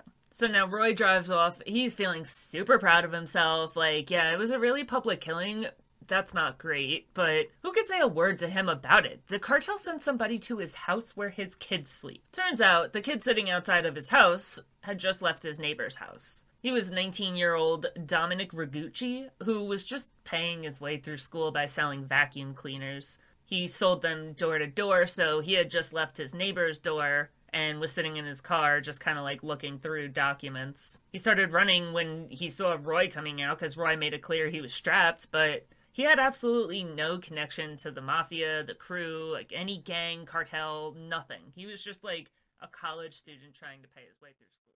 This was the absolute end of the line. Nino went to Roy and was like, Yeah, dude, that's it. Squashed, kibosh, this is ridiculous. You just killed a kid mad publicly and he was innocent. Like he had nothing to do with anything. We're not starting to stack bodies that don't need to be stacked. Chris has to die. Period. Go do it now. Enough fucking around. We're not playing anymore. Get this done. So Roy grabs his family and brings them out of New York and puts them in a hotel out of New York away. On May 11th, 1979, Chris came to the clubhouse just you know, he has no idea that anybody's coming after him. He has no fear. He has no reason not to go to the clubhouse. Roy pulled out a gun and shot him, but he didn't die. He stumbled up onto one knee and he's like, "What the fuck? Like, you're my father. I give I gave you my last name. Like I tell people I'm Chris DeMeo. What is what are you doing? And Roy is just kind of standing there like dumbfounded. He's like, I, I I don't know. He couldn't do anything. He couldn't make a move. Anthony Senter saw this and he came up and shot Chris four more times, killing him. Now they had to figure out a way to make this make the papers, which is kind of hard because a lot of people were getting killed in New York City at the time. Not every death makes the papers, especially when it's mafia related. Chris was known to be a member of the mafia. It was highly likely that it wouldn't make the papers, so they had to figure out a way to do something to make it make the media. They put him in his car and they put the car on a street near a park and then they drove by the car and lit it up with a machine gun. They knew that that was enough of a spectacle, you know, putting it near a park and people will, oh my god, that's where my kids are. What if they were there at three o'clock in the morning when probably somebody got killed? The cops did know that he wasn't killed in this car, but it did have its desired effect. It did make the newspapers. So, crisis averted. No gang war, no nothing. They called it their internal Bay of Pigs. I'm guessing because the Cuban was involved. And I went over the Bay of Pigs in one of my videos. Yeah, I want to say Carlos Marcello, I went over the Bay of Pigs and what that is because that was actually really heavily mafia involved. So if you want to know about the Bay of Pigs and what went into that, go ahead and go look at the Marcello video. Yeah, they they called this incident where it almost came down to a Colombian or a, a Cuban cartel fight or a Colombian cartel. Someone someone's cartel. It almost came down to a gang war. It, it, they called that the the Bay of Pigs. Roy would bring Chris up at family events and barbecues and everything that they had for the next few years. And he would just like be skulking somewhere in the corner, just like sad. He said he felt empty without him. It didn't feel like the party was complete. And honestly, I get this. I do. I- have lost a best friend. I've lost a parent. Like, trust me, I understand that losing somebody that important to you creates he has every right to feel that way. But it's just kind of wild to me that he even has the capacity to feel that kind of loss from a death of his doing, and especially how often he doles it out. It's just wild to me. I mean, I know, I get it. It's very different to kill someone that you're enemies with and someone that you look at as a son, but it's just, I don't know, it's just crazy even me, I mean, I don't get sad at I, I don't really have a family, but if I go out and, you know, I I don't really sit around anymore and say, you know, oh, I wish I wish my mom was here. I wish Billy was here. I don't do that. So, um it's crazy to me that he did. And I don't even kill people. Now, at this point, Roy is stupid rich. Stupid rich. He had some really, really successful schemes pay off, and they paid off huge. He had the drugs from the $500,000 deal that they didn't have to pay out because they killed the people. Before that, he had been put on the board of a credit union. And this was like a small little credit union in Brooklyn. But think about the amount of money that goes into any kind of banking institution. There's a lot. And while he was there, he laundered money that he had made illegally, and he got a bunch of his colleagues at the bank to do the same. So like they he would go and say, "Okay, Joe Schmo is working at the bank. I'm going to match you up with let's say Chris." And Chris is going to go out, he's going to commit all of his illegal activities, and then he's going to bring the money to Joe Schmo, who works at the bank, and then Joe Schmo is going to clean the money for him. And each person would do that. Like, he, like, each person at this credit union would get matched up with somebody in his crew, and they'd make some money for laundering the money, and, you know, it worked out for all parties involved while he was working on the board, he took advantage of the reserve money and he increased his loan sharking business. He used so much of the bank's money that he literally put the credit union under. And the credit union ended up having to merge with another bank, which was pretty much meant that the entire bank fell. It folded because of him. When the Fed started sniffing around because it was completely bizarre for a bank to just fold out of nowhere, he left the bank and nobody ever looked twice at him for causing this. While he's at this bank, he takes advantage of the reserve money and increases his loan sharking business. Using the bank's reserve is actually how he ended up getting enough money to go into funding legitimate businesses like the abortion clinic, the restaurants, the dentist offices. After he left the bank, he started getting into the peep show slash pornography business a lot of people in the mafia were engaged in the porn industry. It's nothing new, you know. Even if you watch like Sons of Anarchy, they were involved in the porn industry. it's a lot of mafia and gang activity in the pornography business, and you could see why. I mean, it's a sketchy industry. The problem came from the type of porn that Roy was producing and distributing. He started making films that contain child pornography and bestiality. So, in other words, dogs, horses, all that nasty, crazy shit. Nino told him immediately that it was absolutely unacceptable But Roy pretty much argued like we need to compete in the market and we're not going to unless we make and sell this sick shit.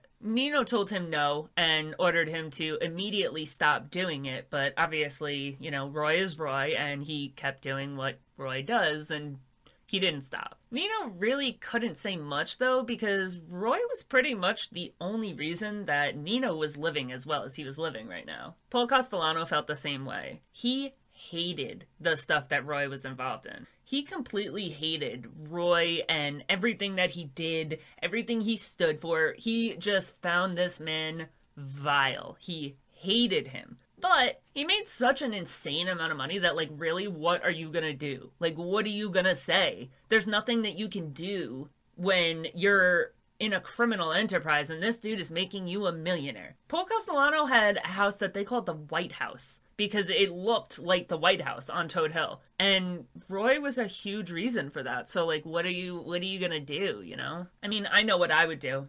Especially both Paul and Nino had kids. Like, how could you have children and be okay taking money from someone that's selling videos of children being fucking raped? Like, come on, bro. But money is money, and I don't know. They they didn't. They didn't kill him. He eventually set up a really lucrative stolen car ring where he would steal cars and then sell them overseas to Kuwait for a huge profit. It made it a lot easier to sell them overseas. People weren't looking for those particular cars and they didn't have to be as careful about the VIN numbers and the VIN plates and all of that stuff because it was going to Kuwait. Who's going to care there? When Roy started bitching that he wanted to become a made member, Paul squashed it immediately. Is absolutely not. No. There had been a pretty long term lock on the books, and they weren't allowed to make anybody for a while because a few people had been accused of selling memberships. So it was locked down for a really long time. And Carlo Gambino and the entire commission were the ones that made the decisions to do this. Everybody assured Roy that he would be made once Carlo Gambino died. And he's getting older, he's having heart problems. It's to come soon. So everyone's like, you know, just just wait until Carlo's gone and then it'll get later. Everything will be okay. Like you'll become a made man. You just gotta wait for it. You gotta be patient. Eventually, Carlo Gambino did die of natural causes, and they put Paul Castellano in place as the boss of the Gambino family. So, when he wanted to be made, he said, Hey, I sat around, I waited. You told me to wait until Carlo Gambino died. Gambino's dead. I want to be made now. But now Paul is squashing it. Paul's like, uh, uh no, mm-mm, no, no, no. This this man, no. and Roy is arguing it for a while, you know, like I've done all this work, I've killed all these people, I do everything for you guys, I make all this money, I deserve to be made. But Paul is just like, mm no, no. And he kind of attributes it to, you know, Paul was more on the white collar crime side of things, and he kind of looked down on like the blue collar crime which is kind of ridiculous to me because like bro you're in the mafia. Like read the room. What what? You only respect white collar criminals. But then again paul also knows that he's selling kitty porn. So like i totally respect paul for not being okay with roy. So now roy is bitching and bitching and bitching and bitching but then he decides like all right i gotta figure something out. Like i've got to do something big to make Paul not have any choice but to make me. The deciding factor came down to a situation that I went into in super great detail in my Vincent Gigante video. So it's a wild story. I'm going to go over the Cliff Notes version, but if you want to know more about this situation, go check out my Gigante video. But here I'll just go through like Roy's involvement in the situation.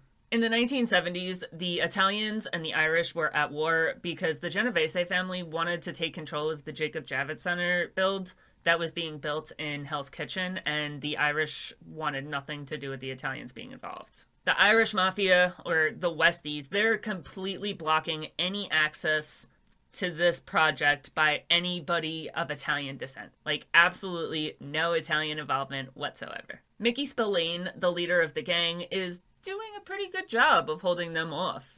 Even though the Italians could obviously take the entire Irish gang out within like a second, they didn't want to. It was like way too high profile, it's way too many people, way too much blood. They didn't want to go to war. They did everything they could to just set up a mutually beneficial relationship. There's plenty of money to be made, and instead of wrapping everybody up in a murder case, they could just wait until they could peacefully make an, an agreement. Spillane is a complex, weird dude.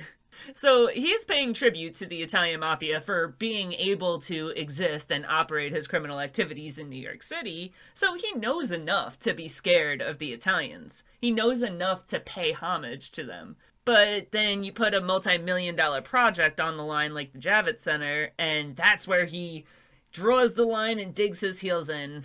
So he's weird. Spillane had a habit of kidnapping people and holding them for ransom, which was almost always paid because it was in the mafia and they couldn't be known to lose their people. Like they had to make it clear, like, yeah, we don't want to be weak. You know, the whole we don't negotiate with terrorists thing. But the whole point of being in the mafia is to be protected. So they always got paid. But because of this, the Italians are getting pretty freaking sick of this man real fast. Another problem that Spillane has is that another Irish mobster, James Coonan, has some serious beef with him. He's hated him like forever because Spillane beat the shit out of Coonan's father a while back. Coonan's father was an accountant, and Spillane kidnapped him, pistol whipped him, and held him until ransom was paid. When Coonan came at Spillane and his friends with a machine gun, Spillane went back to Coonan's father and smacked the shit out of him. He pretty much told him, like, get your son in order, get this shit figured out, or I'll be back. And now Coonan is pissed. But he can't do anything because he got locked up in relation to another murder kidnapping, and he's doing some time on that charge, so he can't really do anything about it at this time. Another Irish mobster who starts making a name for himself is Francis, or as he was known, Mickey Featherstone. Featherstone is the type of guy that just like does not give a fuck. If he got into a bar fight with someone, he would go outside with them and shoot them in the head in front of an entire crowd and not give a shit. He would just walk away, not caring. And he always got away with it. I don't know how you can kill someone in front of 20 people and still walk away out of a court a free man but he had done it multiple times. When he borrowed Coonan's gun to do a crime once, Coonan sees Featherstone just like body a dude in front of a crowd, and he's like, you know what? I need this boy on my team. He's he's a beast. I like this kid. So he makes Featherstone his number two. Now, DeMeo is trying to become a made member, and it's ridiculous that he hasn't become one yet. By now, he's up to like a body a week. He's just dropping people left and right. He's taking care of all the dirty work for the entire family. He's earning millions and millions of dollars, but Castellano still doesn't want him being made. DeMeo gets a tip that Castellano is really trying to get a foothold in Hell's Kitchen because he has business that he wants to do at the Javits Center as well. So DeMeo is like, I bet this is my ticket in, done. I'll get the family a foothold in Hell's Kitchen, and then Castellano will have no choice but to make me a made man. He reaches out to his people on the west side and he's like, yo, I need to get in touch with somebody important, some important Irish dude over there. Get me in touch. His people on the west side are like, if you want to get in touch with any important Irish dudes, you gotta go through Jimmy Coonan. So DeMeo does some digging and he finds out that Ruby Stein, a mobster who was connected to both the Genovese and Gambino families and had a large amount of loans out on the street, had recently been killed and dismembered. He finds out that Coonan and his crew are the ones that did it. What is supposed to have happened there is DeMeo was supposed to kill Coonan for killing a dude that was so tight with two mafia families. Instead of doing that, he looks at it and he's like, bruh, I like this kid. He killed that man for the simple fact that he wanted to relieve all of the Irish people that had money out with Stein. And him and his crew brutally took the body apart and disposed of it themselves. Usually, I'm the only one around here that can do that, so I this kid. It wasn't often that DeMeo saw a group after his own heart. So instead of reporting that he had killed Stein and having him killed or killing him himself, he goes to Coonan and he's like, alright, listen, this is how it's gonna be. I know that you killed Stein, but I'm not gonna rat you out, and I'm not gonna kill you, and I'm not gonna have you killed. You are gonna work with me.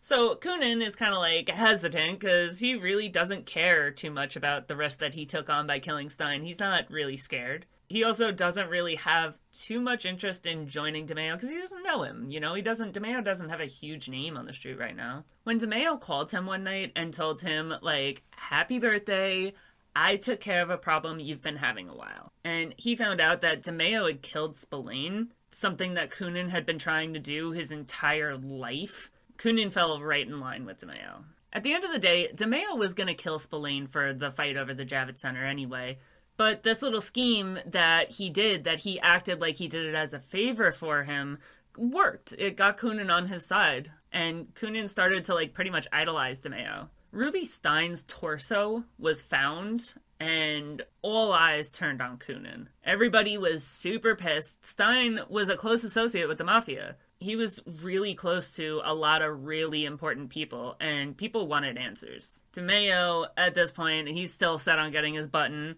and he sets up a meeting between Castellano and Coonan. When Coonan gets to the meeting, DeMeo pretty much tells him, like, shut your mouth, deny any involvement whatsoever with Stein, and you'll be fine. It'll be it'll be fine. Don't worry about it. So Coonan does just that. He's like, nope, not me. I had nothing to do with it.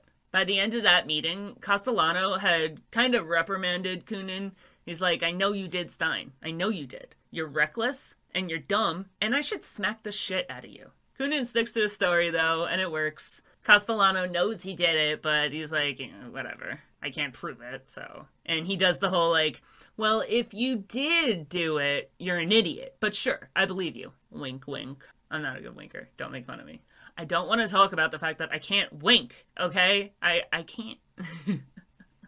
I'm spastic, okay? Leave me alone. I also can't whistle, so whatever. By the end of the meeting, the Westies have been established as an official associate to the Mafia. They were put in place to step into a role that had been open since Murder Inc. fell, when the Jewish mafia members started telling on each other and convincing their friends to rat, and you know, none of the Italians that were in Murder Inc. went down, but the role had been open. There had been nobody to carry out the professional hits that the families needed, so the Westies stepped into that role. So the deal comes out that the Westies are now the Murder Inc. of the Gambinos, and they would pay 10% of their income to Castellano. And anybody that needed to be killed, Castellano would hire them to do it. And he would set them up with pretty lucrative union jobs and stuff like that. So he made them a lot of money. They did their dirty work, so it worked out. And it also worked out for DeMeo because, as much as Castellano had done everything in his power to avoid it, Roy had to be made now. He kicked up thousands, sometimes tens of thousands of dollars a week to Castellano. He killed every person Castellano had ever wanted killed. And now he got the Westies, who had been notorious for causing problems and resisting an alliance with the Italians, on board as partners. In mid 1977, DeMeo was given his button and became a made member of the Gambino family. The Westies went on to beat several murder cases that the DA had them on dead to rights. They each did some prison time, but there was a period of time that the Irish Mafia was contemplating killing Coonan because of how embedded he had become with the Italians. But nobody had the balls to step to him, so nobody ever tried to kill him. DeMeo was set up as the go between man for the Westies and the Gambinos, so he was, you know, that was his little project. After the murder of a 19 year old innocent kid, DeMeo was ordered to do two things. Never kill another person without getting permission from both Nino and Castellano, and to cease and desist all drug dealing that he was doing now or had ever done, it stopped right now. We all know the song and dance that goes into that, though. DeMeo agreed, but he continued dealing cocaine, weed, and narcotic pills. He also continued killing people whenever he wanted, and this is around the time that he killed Quinn and Cherie. Castellano actually took the news of that one pretty well. He calmly told Nino to make sure that people aren't going that don't have to go, but everybody was expecting Castellano to explode on that one. By this time, Castellano is very used to and very happy with the money coming from DeMeo's crew. The FBI dubbed their auto theft ring, which actually had become the largest in New York City history, as the Empire Boulevard operation. Stolen cars were being exported to Kuwait and Puerto Rico through Newark, New Jersey ports. The crew only consisted of five members, but each of them were taking home about $30,000 a week, which means that the amount that was being kicked up to Castellano was more than enough to make him overlook the little things, like, you know, killing a, a girl because she was dating a dude. It's fine. Castellano had gotten behind Roy 100% by this time. When James Eppolito Jr. and Sr., two made men in the Gambino family, approached Castellano and pretty much told him that DeMeo and Nino were dealing drugs, which was an immediate death penalty, Castellano didn't really have to think about it too much. Nino was pretty much Castellano's right hand man by this point, and DeMeo had started to stack bodies over the three digit mark in service of Castellano. James Eppolito Sr. and Jr. are obviously father and son, Father Eppolito has a brother, Louis Eppolito, who is both a prior NYPD detective and a made man in the Gambino family for Castellano. Louis's father, Ralph, James Sr.'s brother, is also a made member. So this is a really hairy situation for Castellano. On one side, he's got a dude that does all his killing for him, makes him a ton of money, is the main contact with the Westies who are bringing in union jobs and killing people they need to get rid of and letting them get in on the Javits Center. Like, they're bringing, he's bringing millions in. And then on the other hand, you have an entire family full of made men that are pretty valuable themselves. One's a former detective and he has connections at the police department. They earn not as much as Roy earns, but they do earn. And there's a bunch of them, and those people all have friends. At the end of the day, though, Castellano did side with Nino and Roy. He told Nino he could do as he wished. He didn't want to hear about it, but, you know, take the whole crew out if you want. I don't really care. Nino and Roy went together to kill James Jr. and Sr. on October 1st, 1979. They had them in the car, and the father got spooked and he just didn't like the situation. He didn't like the vibes. So he told James Jr. to pull over the car so that he could pee. James bitched and he was like, No, Dad, just wait a minute. We'll be there soon. They were heading to the Gemini Lounge together. Father flips out, tells him, Listen to your father, pull over the car. And now by this point, DeMeo and Nino are like, All right, it's on. They, they know. They know something's going on. They know something's fishy. So we got to do something now.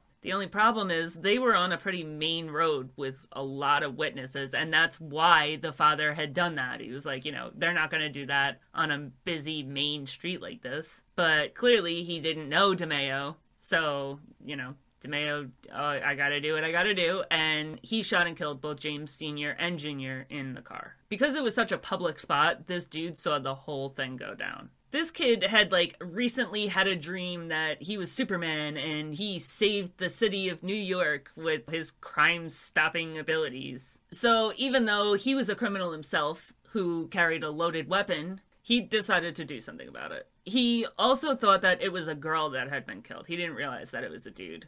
He flagged down a taxi and asked the taxi driver to call the cops. He had no idea that the taxi driver was actually an off duty NYPD officer. The cop went after Nino and Roy. So Roy splits because Roy is just, I'm noping the fuck out of here.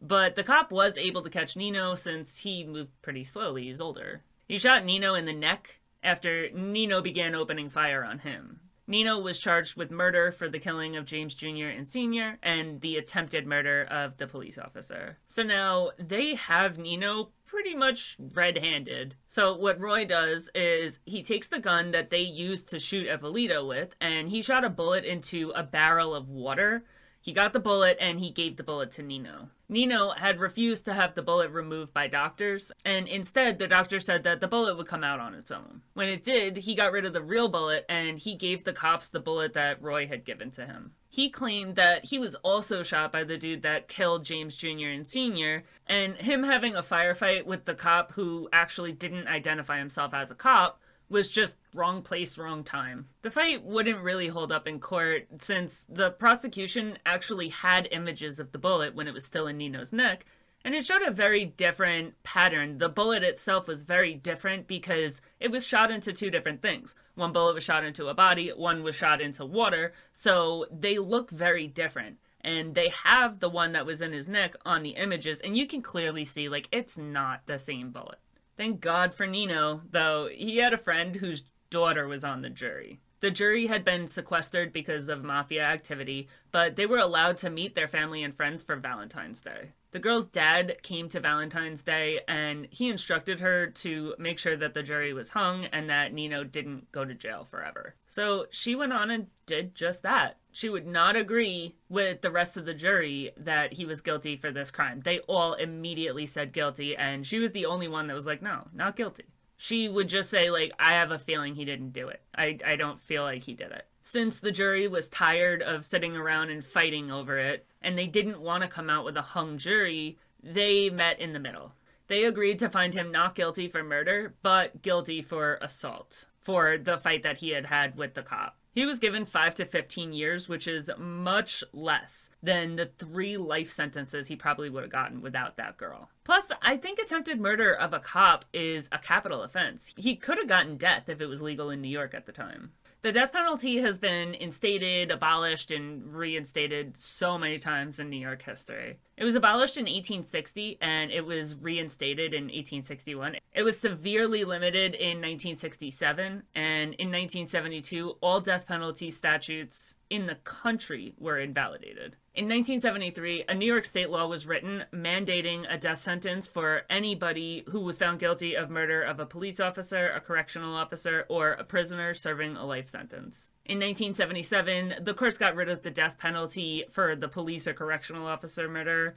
And then in 1984, they got rid of the inmate one. So for a while there, it was legal. It, it, you don't get the death penalty. It's not legal, but you don't get the death penalty for killing a cop, but you do get one for killing a murderer. When they got rid of the one for the inmate, that abolished the death penalty altogether in New York. George Pataki reinstated the death penalty in New York in 1995, but he instated it by means of lethal injection, and it was finally ruled unconstitutional in 2004. In 2007, the final death sentence was reduced to life, and that left no remaining prisoners on death row. All execution equipment has been removed from any and all state facilities in the state of New York in 2008.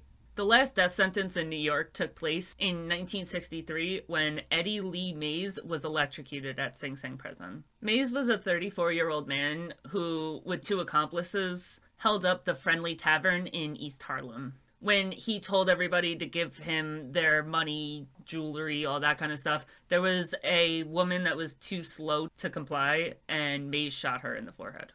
Mays' lawyers fought to lower his charges to second degree murder, and the prosecution agreed they would, and that would spare his life. He would just get life in prison. But Mays rejected it. He told them that he would rather be executed than spend the rest of his life in prison. The prosecution told the jury that he was part of a gang that admitted to pulling off 52 robberies in six weeks and it took 90 minutes for the jury to find him guilty of first degree murder. His two co defendants, 34 year old David Johnson and 30 year old Jose Sanchez Fernandez, got life sentences in 1962.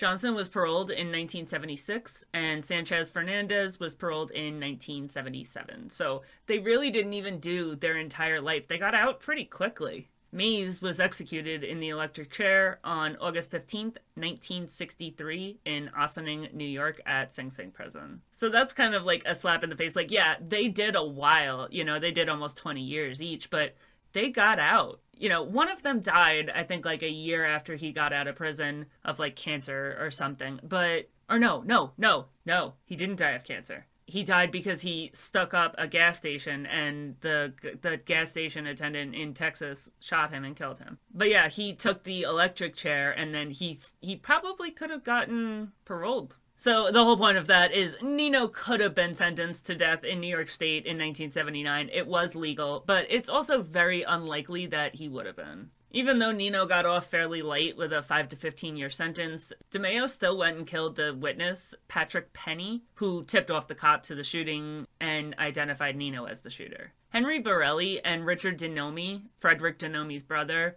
were at the Empire Street operation one day when the police raided the place. They were arrested for their role in the operation. That was their main operation, so it was making millions of dollars. But there wasn't enough evidence to arrest DeMeo, Nino, or anybody else for having any part in it, so there was a little bit of a silver lining for them. Vito Arena and Joseph Lee also worked out of there, but they weren't caught. The dude on the other end of the Empire Boulevard operation in Kuwait was Khalid Daoud. Daoud was starting to get antsy knowing that all of these cars were stolen. He wanted to go into legitimate business and sell actual used cars that were bought legit. He thought the fact that these cars were stolen were having a serious detrimental outcome on his business. And one day, he suggested to them that he might just think about calling the cops. Obviously, we all know what's going to happen now. I mean, come on. Borelli and DiNome were sent to kill him, but the plan they didn't plan it out very well and they weren't able to actually carry out the hit. DeMeo was informed that Daoud had actually made the call to the cops and was officially a witness against the crew. And he had given them a decent amount of information about the crew. DeMeo took Vito Arena and the rest of the crew when he lured out Daoud, as well as Ronald Falcaro, another legitimate car dealer in the Canarsie area, and killed them they were disposed of using the Gemini method.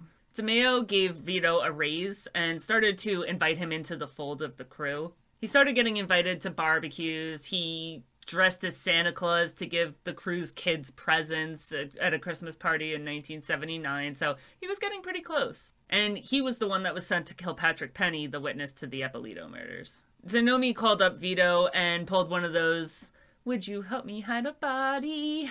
things on him. He and the rest of the Gemini crew had killed two men. They drove the victim's car, with both victims in the trunk, to the cemetery to be discovered by authorities. Vito started keeping his distance from the crew after that. He was scared of the crew because the crew made it pretty clear that they didn't like him because of his homosexuality, and he was pretty open about it.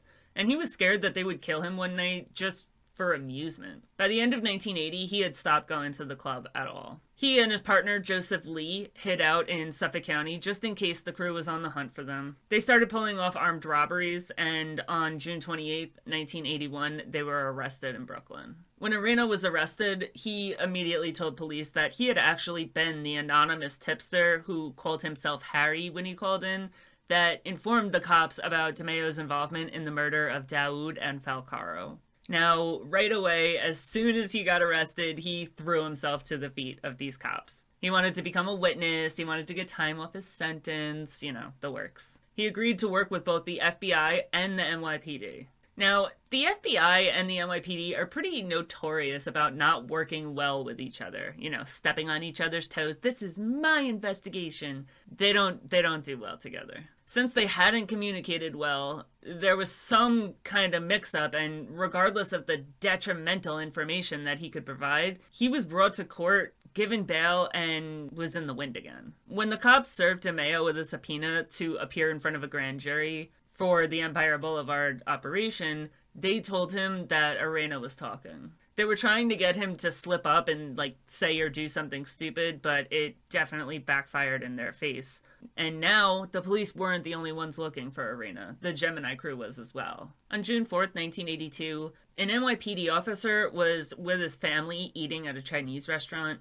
He noticed Arena and Lee walk into the restaurant for food. He slipped away from his family, called for backup, and the both of them were arrested and agreed to start cooperating again. Vito Arena was the inspiration for the character of Vito in The Sopranos, the one that turns out to be gay and got killed for it. Vito ended up testifying at multiple trials and, together with Dominic Montiglio, put a lot of people from this crew in jail. So now that that drama had passed, the Empire Boulevard operation continued to grow. So now DeMeo doesn't want any further investigation from the FBI, and his idea is that it would be the right thing to do to get Borelli and DiNome to plead guilty to the charges to stop the law enforcement from continuing to look at the rest of his operations. DeMeo wasn't very smart for that one though. He that wasn't the greatest move he made. The FBI is obviously going to continue investigating the operation, especially given the gigantic number of people who had gone missing or turned up killed who had been linked to DeMeo himself the crew or having been seen last at the Gemini Lounge. While this shit show is going on at the Gemini, Angelo Ruggiero is t- talking about Paul being the boss of the family. I went into this investigation a lot in my video about John Gotti, but the Cliff Notes version is Angelo Ruggiero had a brother, Salvatore Ruggiero, who was flying a plane with his wife when it crashed in Savannah, Georgia at Tybee Beach. Both of them were killed instantly, but the plane was carrying a shit ton of drugs. So that made the FBI investigate Angelo Ruggiero because Angelo Ruggiero was so close with his brother, so they knew, you know, there's something going on here, and I guarantee you Angelo Ruggiero is going to continue doing this operation even after his brother died. They placed the bug in his home in Cedarhurst, Long Island, when they heard a conversation between Ruggiero and John Gotti's brother talking about Castellano. The two were having a discussion about how Castellano had put out a hit on DeMeo,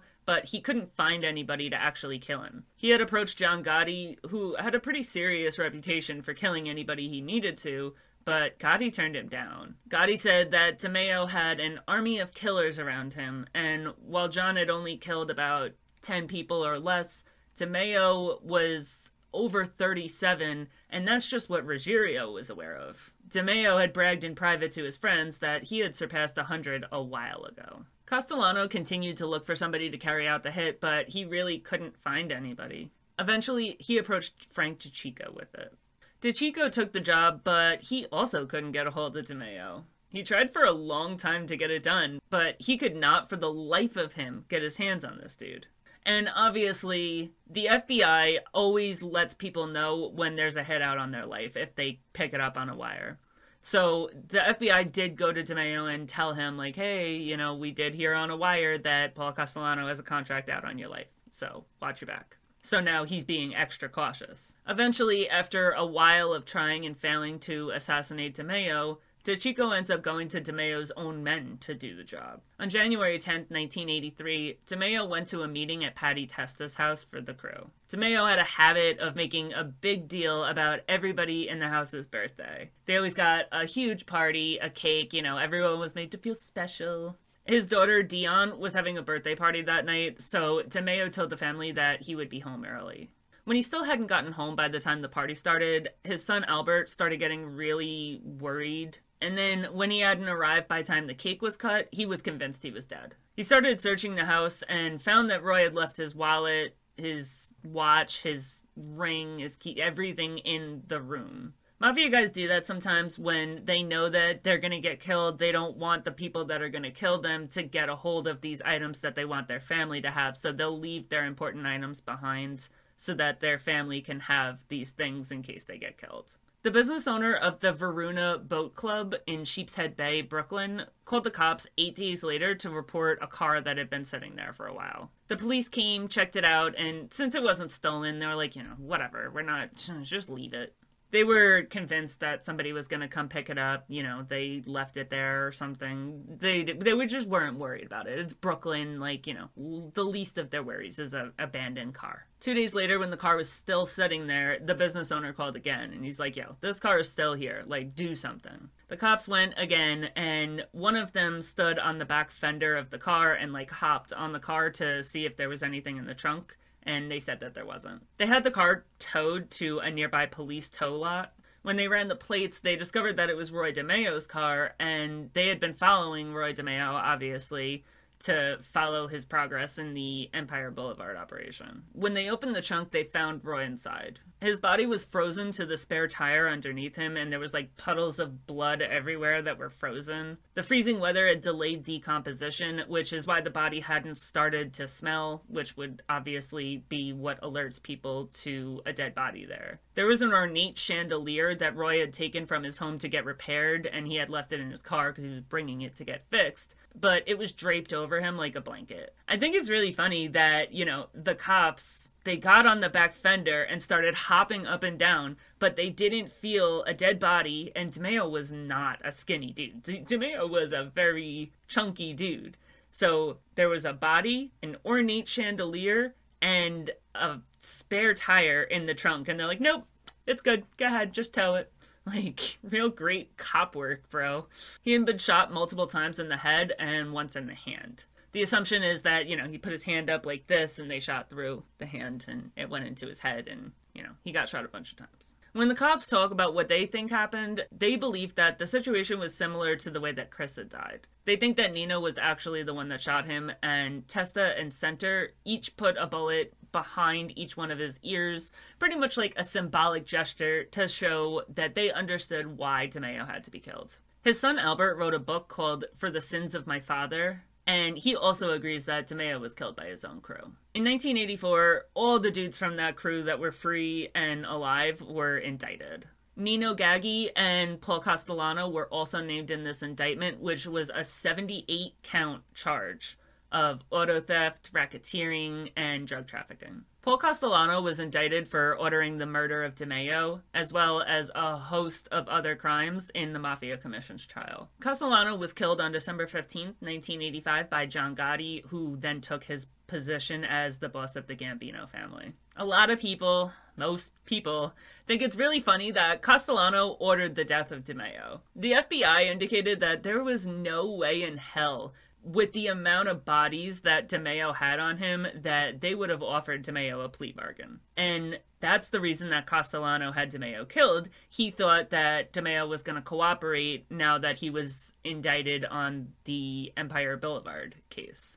DeMeo was the only thing that was keeping Castellano alive. Gotti loved to say that it was because of Aniello Della Croce dying and, you know, Castellano not going to Della Croce's funeral. And I'm sure that did have a little part of it. I'm sure that Sting definitely had a piece of it. But I would say it's probably 80% DeMeo gone and 20% Della Croce gone. Nobody would have touched Paul Castellano while DeMeo was around to protect him. But as soon as DeMeo was gone, Castellano was fair game, and he was killed, and nobody did anything about it because DeMeo was gone. So Castellano pretty much ordered his own friggin' death. Nino became the main defendant in the trial after Castellano died, but he died shortly after due to natural causes. Henry Borelli was found guilty of two counts of murder for the two car dealers. He got life in prison. Anthony Senter and Joseph Testa were found guilty in June of 1989 of murdering Daoud and the other car dealer. They also got life. Because they had pled guilty to the charges before, it was really easy to wrap them up into the RICO charges. Even though they had previously been found not guilty for the murder of Andre Katz, because RICO throws away constitutional rights, they were retried and found re guilty of that again. They both got life sentences for murder with an additional 20 years for racketeering. Richard DiNome was killed by the crew after Vito Arena flipped because they were scared that, you know, your partner flipped, we don't want you to flip, so they killed him. After he was killed, Frederick DiNome became a witness and he later committed suicide. Vito Arena was killed during an armed robbery in Texas while holding up a gas station. So when I said before that that dude had died of natural causes. He really did die of natural causes. Their old club hangout, the Gemini Lounge, became, of all things, a church. DeMeo's son, Albert, went on to become a stockbroker. When his father had first died, he was bent on avenging him. While he was looking into that and trying to avenge him, he was run off the road and beaten to a bloody pulp on Sunrise Highway by members of the crew. So he just kind of like took the L and kept on moving. For a kid who claims to have been carrying a 25 with him every day to class in high school, designated as a bodyguard for both of his sisters, and picked up outside of his high school to go collect loan sharking debts at 13 years old, it's pretty impressive that he made it out. When Murder Machine was released, he had a nervous breakdown and he was diagnosed with PTSD. He had bleeding ulcers and went out of his mind for a while, but he went to therapy and he claims to be doing a lot better now. Roy DeMeo's wife, Gladys, died of cancer on September 26, 2002. There was a whole shit ton of murders that went on that I didn't talk about. I only covered like 10, and that is the tip of the iceberg. There was so many other ones. This group killed for revenge. They killed to keep people silent. They killed innocent people on accident and they murdered for hire. Their body counts are so astronomical. It's insane. When they were trying the surviving members, the prosecutors came out and said that the Roy DeMeo crew was the most violent crew ever prosecuted in federal court. Legit, there is not one human being in this entire story that deserved to breathe a sip of air. Like, the world is so much better off without them. Every single one of these guys are just scum. What they did to their victims, a lot of them not even mafia related, is so reprehensible that you have to hope that there is some sort of judgment day after you die. Because if they don't have to answer for the torture that they doled out, that's just not fair. All right, that is all I have for this horrible waste of a human life, Roy DeMeo. If you've made it this far, Thanks so much for sticking around. I hope you enjoyed the video. Please don't forget to like, share, subscribe, follow, comment, do all the things. And I'll see you next week. Bye.